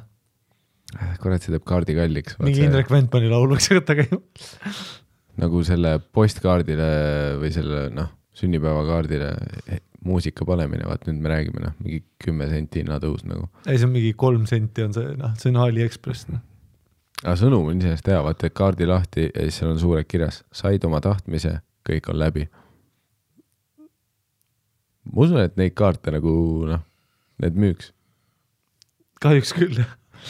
Ja väga palju. aga mõtle, kui sa lihtsalt teed selle kaardi nagu isegi ilma abordi lihtsalt teed, vaata, et lihtsalt närvi ajada seda venda, vaata. ja kus keegi isegi ei tea, vaata, noh. teed võõrale tüübi, keda sa ei ole keppinud. kõik on nagu, ah ah, mis, said oma, oota, sa ja siis mõtled, sa ei ole seda Biffi keppinud, saad selle kaardi, mõtled, oota, kas ma veensin teda mingi teise tüübi lasta kõik on läbi, kas, kas midagi oli helistasin ja kirjutasin talle, aga vastust ei tulnud. hiljem seletas mulle ära, et oli arstil käinud ja laps oli kõhus surnud. okei okay.. pärast seda oleme viibinud samas seltskonnas mõned korrad aga peale algse uurimise, et kas kõik ikka korras ja nii edasi, ei ole ma väga temaga rohkem suhelnud. kogu see teema tekitas minus küsimuse, kas ta ikka oli rase või oli see katse mind kuidagi endale meelitada? Jah, fair küsimus jah, no me ei tea, milline see Pihv oli, aga noh, fair küsimus jah. noh, sa ei saa seda kunagi küsida, sest et see on nagu see sa, ultimate anger. jah, sa ei saa seda kunagi välistada, aga. näiteks Ninety Day Fiances Äh, hooaeg kaheksa, siis äh, on üks tüüp, äh, kes siis tuli oma tööreisilt tagasi ja siis tema Ukraina naine, kes elab ka New Orleansis temaga, no nad vihkavad üksteist, on ju, aga hot as fuck Biff on, ei oska inglise keelt, aga vihkab teda mm. -hmm. Oli siis I m pregnant, I m pregnant, ütles talle, on ju. ja siis see tüüp ütles, et aa, nüüd me lähme ostame koos testid ja siis, ja siis ähm, lähme nagu, et noh, kused uuesti vaata mitmele testile, on ju mm. -hmm. ja siis läksid ja siis nad jõudsid nagu kööki ja siis see tüüp nagu läks temaga nagu vetsu kaasa, vaata, ja siis see naine üritas nagu ust kinni panna, ütles mm, mm, ma tulen ka, ma tahan näha, et sa kused sinna peale. Ja ma olin nagu damn, ma ei teadnud, et me tohimegi nii teha tüüpidena. ma arvasin, et see on noh, nii delikaatne, et ma pean kuskil rõdul ootama. aga siis ma mõtlesin, aa, üliloogiline, sest et ta kardab ka, et see Pihv on up to something mm. -hmm. sest et Ninety Day Fiance, nad ei ole veel abielus, neil on üheksakümmend päeva aega otsustada, kas nad abielluvad, on ju mm -hmm.. ehk siis see tüüp on juba mures et mingi scheming on siin, siis läks vaatas, kuidas ta kuses, kuses Essa peale, negatiivne ja mul oli niimoodi kuna ma olen noh, ma usun headust, vaata, ma ei mõelnud, et Biffid saavad nii kurjad olla, et teevad seda, vaata ma niimoodi. ja siis ta sõimas seda Biffi, onju. noh, vaata, et I knew you were lying ja niimoodi, onju. Mhm ja siis see Pihv läksid kahe, noh, kaksteist oli veel, vaata, nad ostsid kolm tükki erinevaid, ühe digitaalse, noh, igast erinevad, ühel oli noh, dinosauruse mingi logo keerles ja siis, kui dinosaurus teeb suu lahti ja tuleb väike muna välja, siis sul on laps ja kui see muna ei ole, siis ei ole, onju siis läksid, tegid kaksteist veel, mõlemad olid positiivsed. Ja siis ma olin nagu oh shit, see Pihv sõimas teda, ma olin nagu, et ai nüüd tüübil on putsis, kohe kui see teine oli positiivne, ma olin niimoodi, et nüüd sul on putsis, sest sa no just sõimasid, vaata. Mm, -hmm. lying bitch on ju, mis vittu sa teed. Ja nüüd ikka on laps, vaata. ja pluss see on noh, documented on DLC, et kui see laps nüüd sünnib ja lõpuks vaatab neid teipe, ta näeb, kus paps on, vaata, sa lits, tahad lihtsalt viisata kuigi, kuigi noh, mündi teiselt küljelt ma, ma usun, et mehi on suht lihtne nagu õnge tõmmata sellega, et noh, see on üks kõige lihtsamaid võlutrikke, sest lihtsalt eriti vaat see, mis äh,, okei okay,, ma, ma loen selle järgmise rea, see on veits seotud sellega vist. minu ostetud rasedusteste tema ei teinud, ta näitas mulle vaid tema varem tehtud testi. vaat ja see panebki mind mõtlema, on ju, et noh, ise hüpoteetiliselt, kui sa tahaks, on ju, noh, mingi kuradi seitsmeteist, üheksateist aastasele tüübile ütled, sa oled rase, ta tuleb sinu poole, sa näitad talle mingit rasedustesti pulka, noh, hoiad näo ees veits, noh, liigutad, ta ei saa kolbigi aru ju. noh, üks kriips, kaks kriips, mina ei tea, mis see on-off siin on. noh, ma ei tea, kust käima läheb ma ei tea, mis ja on, ma ei tea, mis ei on, sa ütled, noh, sa näitad mulle, vaat see on, see on veits nagu see bluff, on ju. et kui sa lähed Elkur vestiga ükskõik mis majja ja sul on mingi ehitaja kiiver peas ja sa teed näo, nagu sa tead, kuhu sa minema pead, noh ah., keegi ei kahtle, on ju. Mhm. ja ma usun, et noh, no pluss tüübile see, et sa lihtsalt vehid rasedustesti tees, ütled, et näe, positiivne no,. ei no seda ma mõtlesingi, seda ma mõtlesin, kui ma vaatasin, ma ei teadnud, et me saamegi nii teha, et ma vaatan sinu kust tulemas sinna, nagu ma ei teadnud, et see on option üldse meile mm., sest et see on nii delikaatne, no peakski tegelikult olema, on ju, tüübina noh, you fucked up on ju anyway, et noh, et see on nagu fucked up on ju, et noh, et see on nagu raske move, aga see Ninety Day Fiance õpetas mulle ka nagu noh, see, ma panin kohe in the pocket, ma olin, et aa ma ei teadnud, et me võime nii teha mm. -hmm. et noh, nüüd ma tean, et kui mul tekib see olukord, me kuseme sinna pulgale, vaata seda on muidugi rahv seletada ja see on väga noh, see on douche asi, mida teha ja, aga noh, ei no see oleneb ilmselgelt nagu, mis, mis nagu nii-öelda suhtes te olete, vaata, aga see nagu premise, mis selles loos juba oli, on ju. seda et, küll jah, kui sa oled viisteist aastat oma naisega abielus kaks last, ta on mingi, ma olen kolmandaga rase, sa oled mingi, ei ole, ma tahan ikka näha, kus. ja ei, kui sa oled nagu õnnelikult abielus, vaata ja, no, olete üritanud last saada, ta ütleb ah, see ütles positiivne, sa oled, kuse uuesti, kuse mu näpu peale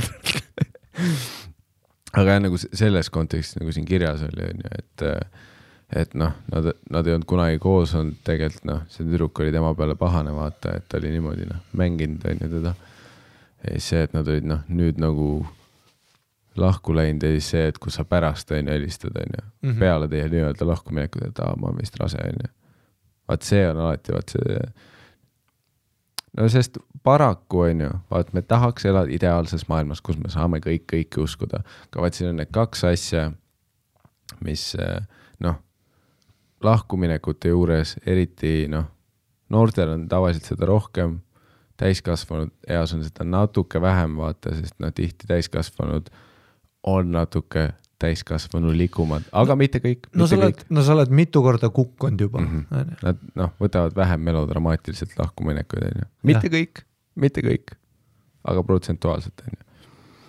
ja noh, vaat see ongi see, et, et kui tüdrukutele ei sobi vaata, et lahkuminek oli, et tahad kuidagi noh, tekitada ekstra stressi, siis see on tegelikult levinud, vaat kus tehakse seda, aa, ma olen nüüd rase. no mis levinud mul oli see, kui ma olin üheksateist, töötasin baaris, siis minu. sa ütlesid, sina olid rase? jah äh,, siis mina helistasin oma ekstüdrukule, ütlesin, mida sa tegid ja maailma essa äh,. ei, mul oli ju see, kui ma olin üheksateist, töötasin baaris, sain kõne. ekstüdruk helistas, ütles rase.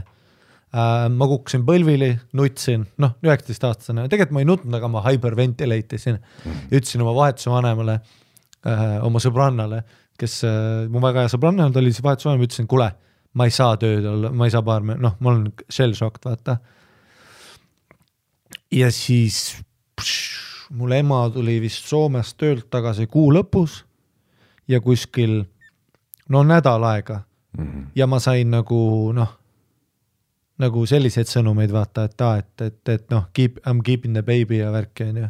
ja, ja seal oli veel niimoodi ka, et hästi palju sõnumeid oli, et aa, et sa ei pea üldse nagu lapse elus olema, vaata, aga noh, see on ikka fucked up asi on ju. Mhm. ja mul on terve aeg see, et ainult kummi kasutanud. What? no mitte, et jah, jah, noh, jah, jah, ainult kummi ja kui, kui me ei olnud nii kaua koos, igatahes ähm, ma mäletan, kuidas ma olin nagu noh, shell shocked. noh, putsis vaata, ei maga see oli mul nagu, see on nii naljakas jah, et vaata öeldakse alati, et see on su worst nightmare nagu tüübina, aga siis ma alati mõtlen, mõtle, mis Biffil nagu on, vaata. et naine peab sünnitama seda, terve su mhm. keha muutub, aga tüüpidel on see, et oh shit, mul on nüüd laps. noh, saan terve aeg algsi edasi panna ja lihtsalt oodata, on ju.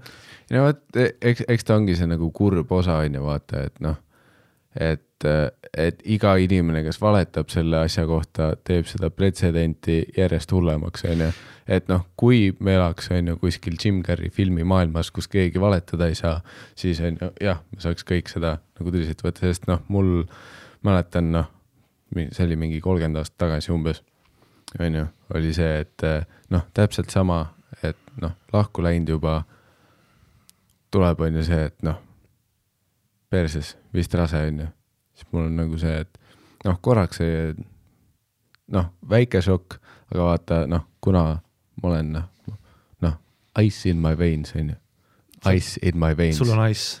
siis ma olin nagu, et mis mõttes, sest ma olin juba enda peas, vaata, kuna ma olen autist, ma tean numbreid, ma olin nagu see, et seksime viimati mingi kaks kuud tagasi, vaata.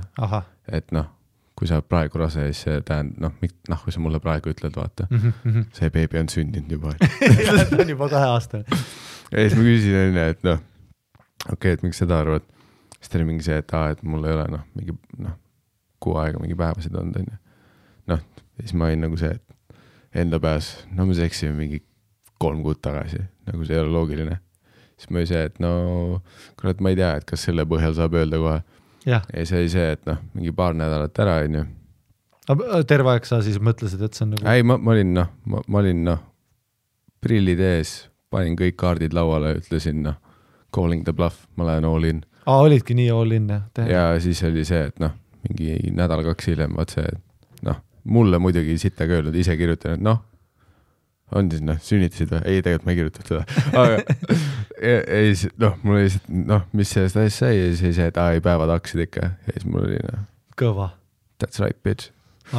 okei. noh, ma ei öelnud seda me ei no mul oli enam, täpselt aga- samamoodi, et see noh, päevad hakkasid, aga mul oli nagu see, et noh, täpselt samamoodi, aga mul oli nagu see, et ma noh, sa panid prillid ette ja nagu bluffisid, ma olin terve aeg juba vaata mm. nagu nii putsis asi, vaata.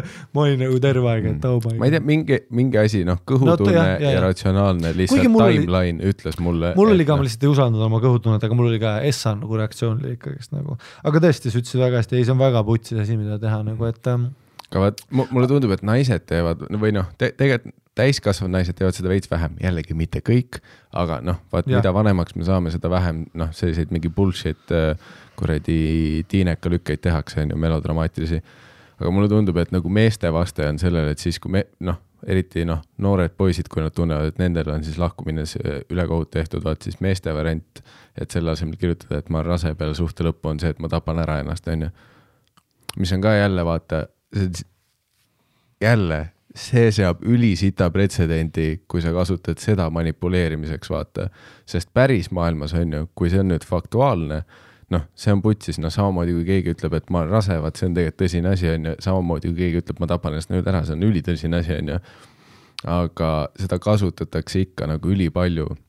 jällegi noh, minu statistika järgi pigem nagu tiinekad, noored inimesed, vaat melodramaatilised lahkuminekud mm. -hmm. see, et sa siis tõmbad selle kuradi reverse uno kaardi kuskilt persest välja, onju, et kui ma ei saa sinuga koos olla, ma hüppan kohe aknast välja, ma tunnen ennast nii suitsiidselt. ja mulle tundub, et see on just nagu noorte kuttide see kaart, mida noh, paljud pihvid on tõenäoliselt kogenud, onju. et noh, kui ma sinuga ei saa olla, siis ma oh, mis on ka jälle, okei okay,, nüüd sa paned teise inimese sinna olukorda, vaata. oh, ai no see noh. on, see on noh, kui siukest. mõlemal juhul me peame mingi beebiga tegelema, onju. jah, jah, et see on täiesti, aa ei noh, kui sul see move on, aa ei täpselt sama, mul on ülipalju sõbrannasid olnud, kes on nagu noh, öelnud mulle, aa ei ta nagu räägib, et tapab ennast ära ja mul, ma tahaks olla nagu, et okei okay,, ma pean selle tüübiga noh mm. -hmm. tahaks nagu slap you around, et noh, ja, tere ole vait. ja jällegi raske koht on ju, noh, arusaadavalt mängitakse naiste empaatia peale, mida neil on. ja noh No ma jah. saan aru, see on raske koht, kus panna päikseprillid ette ja minna all in, et noh, ta bluffib, on ju, ma lähen täismaja peale, sest see null koma üks protsent nüüd maailmas, kus need on päris juhtumid, on äh, tulemus halb. äh,. mul oli, ma vist olen sulle rääkinud ka, et mul oli sõbranna või tähendab, mul olid kunagi nagu mitte tüdruksõber, aga ma läksin ühele, kas ma räägin, et ma käisin ühel date'il, Fuck body ma käisin, ei, see oli noh, reidi aeg, seal oli ainult noh, katsud perset ja unistad mm,, body Ähm, fuck. seal oli lihtsalt body ähm,. Läksin tü- tüdrukuga ühele mingi noh, date'ile niimoodi, et me läksime nagu, et me läksime välja ja siis ta rääkis mulle, et tema parim sõbranna siis tappis ennast ära, sest tema peika jättis maha, onju. ja sõbranna nagu luges mes-, MSN-is vaata mm, -hmm. et me läheme lahku ja siis ta noh, Supermanist aknast otse välja, noh, otse nagu kuskile noh, neljandalt otse pea ees alla, onju. Mm. ja, ja minu esimene selline noh, cold-hearted blade mõte oli ka, et what a piece of shit thing to do, selle tüübi elu on putsis, vaata. et noh, et, et nagu sa ütlesid, et väga raske on ilmselt olla nagu blade too hetk on ju, panna prillid ette ja noh mm., aga ütleme no,. no ma ütleks, et kõige suurem süü lasub siin ikka inimeste peal, kes valetavad nende asjade kohta, sest teie tekitasite ühiskonda selle pretsedendi, kus me nüüd teame, et see on bitt. jah, osad ei suuda seda uskuda, sest seda on no nii jah. palju kasutatud valena. nii siis äh, see noh, ma olen rase või ma tapan ennast ära see on nii putsis asi, et need on need kaks, mis on väga, mis on väga naljakas, et jah, et et siis nagu sa ütlesid, naistel on empaatia, ehk siis nad tekitavad seda beebiga, ehk siis uus elu sünnib, on ju, kuidas sa ei saa hoolida, on ju. aga tüübid on nagu, et aa, naised tunnevad empaatiat, et noh, kuna meil ei ole seda raseduskaarti võtta. Või isegi kui ole, tegelikult kui ei oleks, me paneks kogu aeg, ma oleks kõik oma kõik mu eksid, kes mind maha jätsid, ma oleks öelnud sada prossa, et ma olen rase iga päev. sa oleks siiani rase kui meil, ma oleks kogu aeg, kui meil oleks see kaart, aga jah, meil ei ole, ehk siis meie järgmine, mulle meeldib, et tüübi järgmine kaart on, ehk siis ma tapan ennast ära, mhm. mitte ükskõik mis muu ängel on ju, et noh, et et, et noh, oleks ikka koos ja õnnelik ja värk ja aga meil on nagu see, et ai mm. -hmm. ja kui sa nagu pull'id selle kaardi oh my god, noh, siis ma loodan, et sa tapad ennast ära juba, siis ma juba loodan, sest what a piece of shit, noh. Need on jah, need on noh, mõlemat pidi dick move'id, mida mängida. Noh. jaa. välja arvatud muidugi, kui sa päriselt jäid rasedaks, siis see on asi, mida sa pead ütlema. aga noh, vot ma mõtlen, mis ta siin kirja lõpus veel ütles, et äh, ta-ta-ta, et äh, siis ähm, ma ei soovi teda absoluutselt milleski süüdistada, aga kogu see lugu ja tema käitumine oli sellel ajal nii imelik, et tahes-tahtmata jõudsin selle küsimuseni. mis teie arvate kogu teemast? kogu kiri läks väga pikaks ja väga palju tähtsat infot jäi kindlasti mainimata, seega kui kunagi jõuate minu kirja lahkamiseni, küsige kindlasti küsimusi ja ma vastan, aga seni keep up the good work, tulen teie uusi etendusi vaatama ähm,. aitäh kirjutamast sulle ja ei, selles suhtes äh, kindlasti raske olukord, aga nagu sa ütlesid, sa olid, äh, sa olid üheksateist äh, ja nagu me siin äh, doktorid tussisööjad analüüsis rääkisime, see on noh, see, ma ütlen, et statistiliselt kaks varianti, mis võisid olla, on see, et kas ta oli päriselt rase, on üks variant ja teine variant on see, et ta tegelikult ei olnud rase jah, see on jah fucked up ja, ja siis isegi too hetk, kui mul oli ka see skeer, ma ei julgenud isegi seda nagu, kui ma sain teada, et ei olnud, vaata, ma ei julgenud isegi nagu rääkida, et tead, kui fucked up asi see oli, mida sa tegid, sest et nagu ma olin ka nii kartsin seda konflikti või see tundus nii delikaatne. võib-olla sellepärast ka, et mul ei olnud jällegist onju, isa figuuri ei olnud, ma olin õe ja emaga nagu üles kasvanud, ehk siis minu jaoks oli hull nagu naiste noh, kõik see müstiik ja, ja noh, muidugi vaata, kui sul on ema, kes on nagu äh, kelle, kui sul on ema, kelle mees jättis ta maha, vaata, siis sa terve terve nooruspõlve ma mäletan, kuidas mu ema nagu vahest lihtsalt jäi purju ja tuli rändis mulle what a piece of shit, mehed on vaata. ja sa vaikselt noogutad seal, ju vist oleme. siis mul oli terve aeg selline shell shock, et isegi kui mul oli see mingi, kui, kui mulle tehti mingit pregnancy pranki, ma ei julgenud seda isegi adressida, kuigi ilmselt oleks nagu pidanud kindlalt, onju. no umbes nagu see tüüp Ninety Day Fiance's, ei kuset pulgale, onju ja noh, isegi nagu selle äh, mündi poole pealt on ju, et okei okay,, oletame, et ta oli rase, siis äh, noh, ma, ma, ma ei tea, noh, ma, ma kipun kalduma sinna, et noh, ma, ma ei näe positiivseid külgi sellise sellisest olukorrast ühiskonda tuleva lapsega.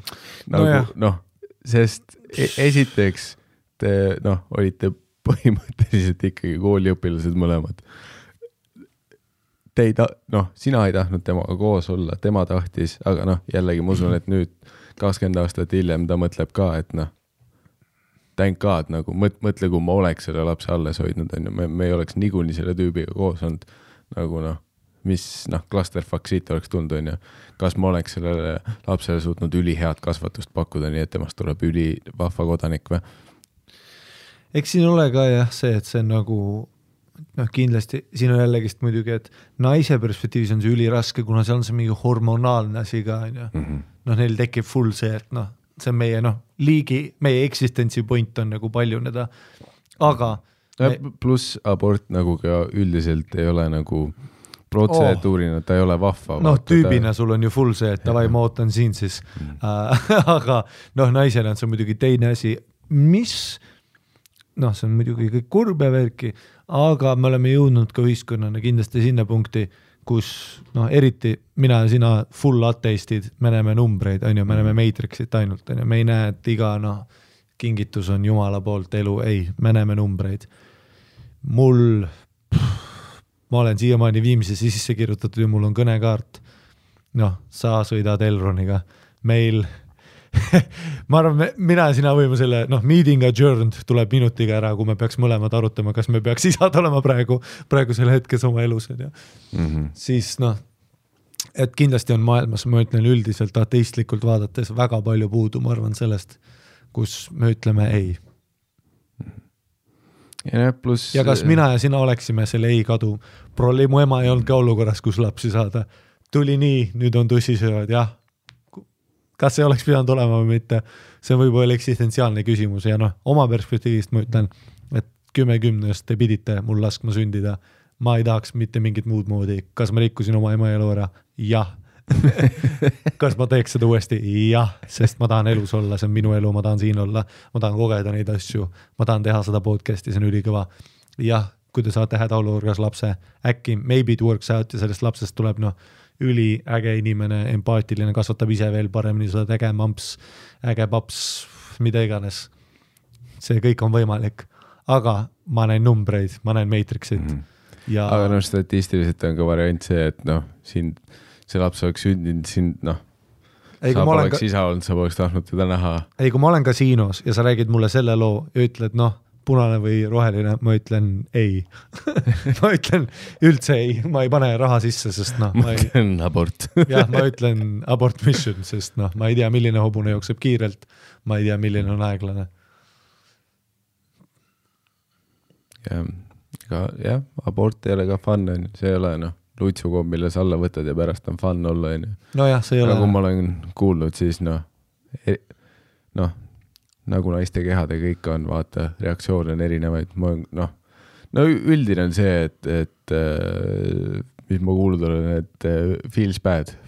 ei no feels bad bro. ja, ja, ja mitte, mitte nagu ainult nagu psühholoogiliselt, vaid nagu füüsiliselt, noh nojah, feels nagu sa oleks rekal. Nagu et see ei nojah, mäletad Alienis vaata, kui ta oli kõhus, mm, siis sa said selle välja, et sa nagu lõikasid kõhu lahti, vaata, ja võtsid ära, jah, Alien on läinud, aga kõht on pooleks nüüd. et noh, isegi seda, isegi kui ma tatikas olin ja vaatasin seda, ma olin nagu või mäletad veel hea, hea referents, noh meestena vaata, me teame sünnitustes igatahes mäletad Mammis, kui olid need väiksed putukad, mis tulid naha alt sisse mm, ja mm, siis läksid ajuni. mäletad, Brendan Fraserile tuli üks otsast sisse, alt onju, läks mööda jalga, ei tohi ajuni jõuda, vaata, sest et ta sööb ära. ja siis ta lõikas oma käe lahti, vaata, ja võttis selle nagu paagi välja. nägid, mäletad mm.? lõikas lahti, võttis paagi välja ja siis nagu film, noh, see oli nagu väike said, noh, film läks edasi. aga ma nagu lapsena olin nagu, oota, aga käsi on ju katki. mis missioon edasi, kui ma lõikan selle välja, poisid, ma lähen koju, enough of the mommy. poisid, mul on haav, siia on vaja sidet ja plaastrit ja mul on vaja džinntoonikut, et see trauma unustada et noh, kindlasti te, te ei oleks oodanud The Mummy Returns ja Pregnancy nagu kolläbi, aga that's what you get um,. loeme Patreonit ka ette. Mm. jälle lahendatud täiesti ei no lihtsalt täiesti putsis noh. kui, kui palju elulist infi, aga noh, ei, selle kõige juures, nagu te nägite, see oli noh, tavaliselt me võtame mängleva kerglusega kõik teemad läbi, lahendame. et ka see, see teema oli noh, tavapärasest meie jaoks raskem, kas me leidsime lahenduse, jaa, aga see ei tulnud kergelt, see ei tulnud kergelt.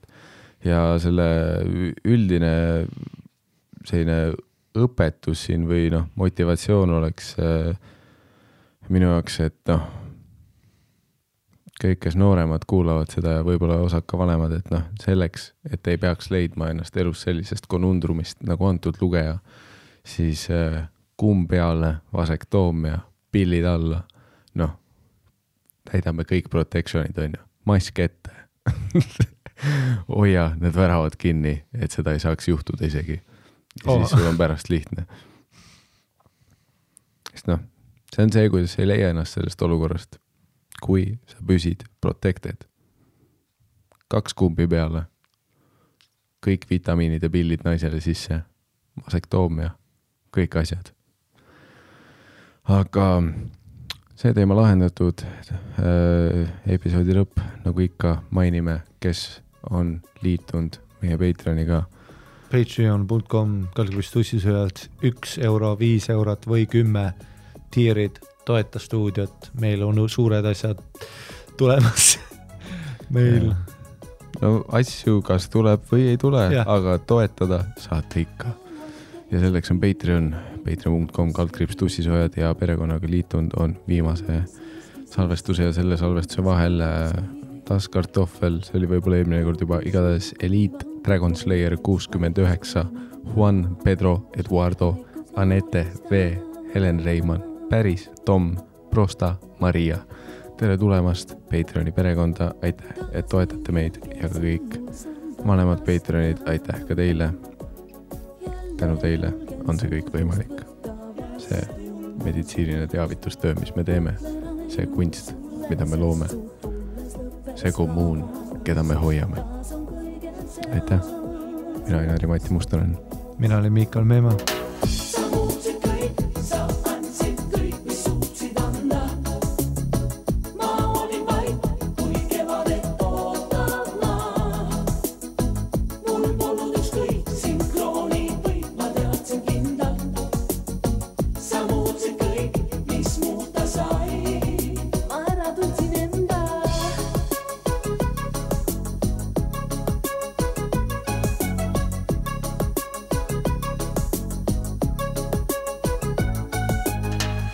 naine küsib ka vaata, et aa, et, et teil on seda, kas teil on ingliskeelset sertifikaati ka vaja, ta ütleb jah, Kanaaridele läheb. ei või teada, miks ei pääse ükski naine mees pettumuste ees. ja mul on nagu see, et sa ei lähe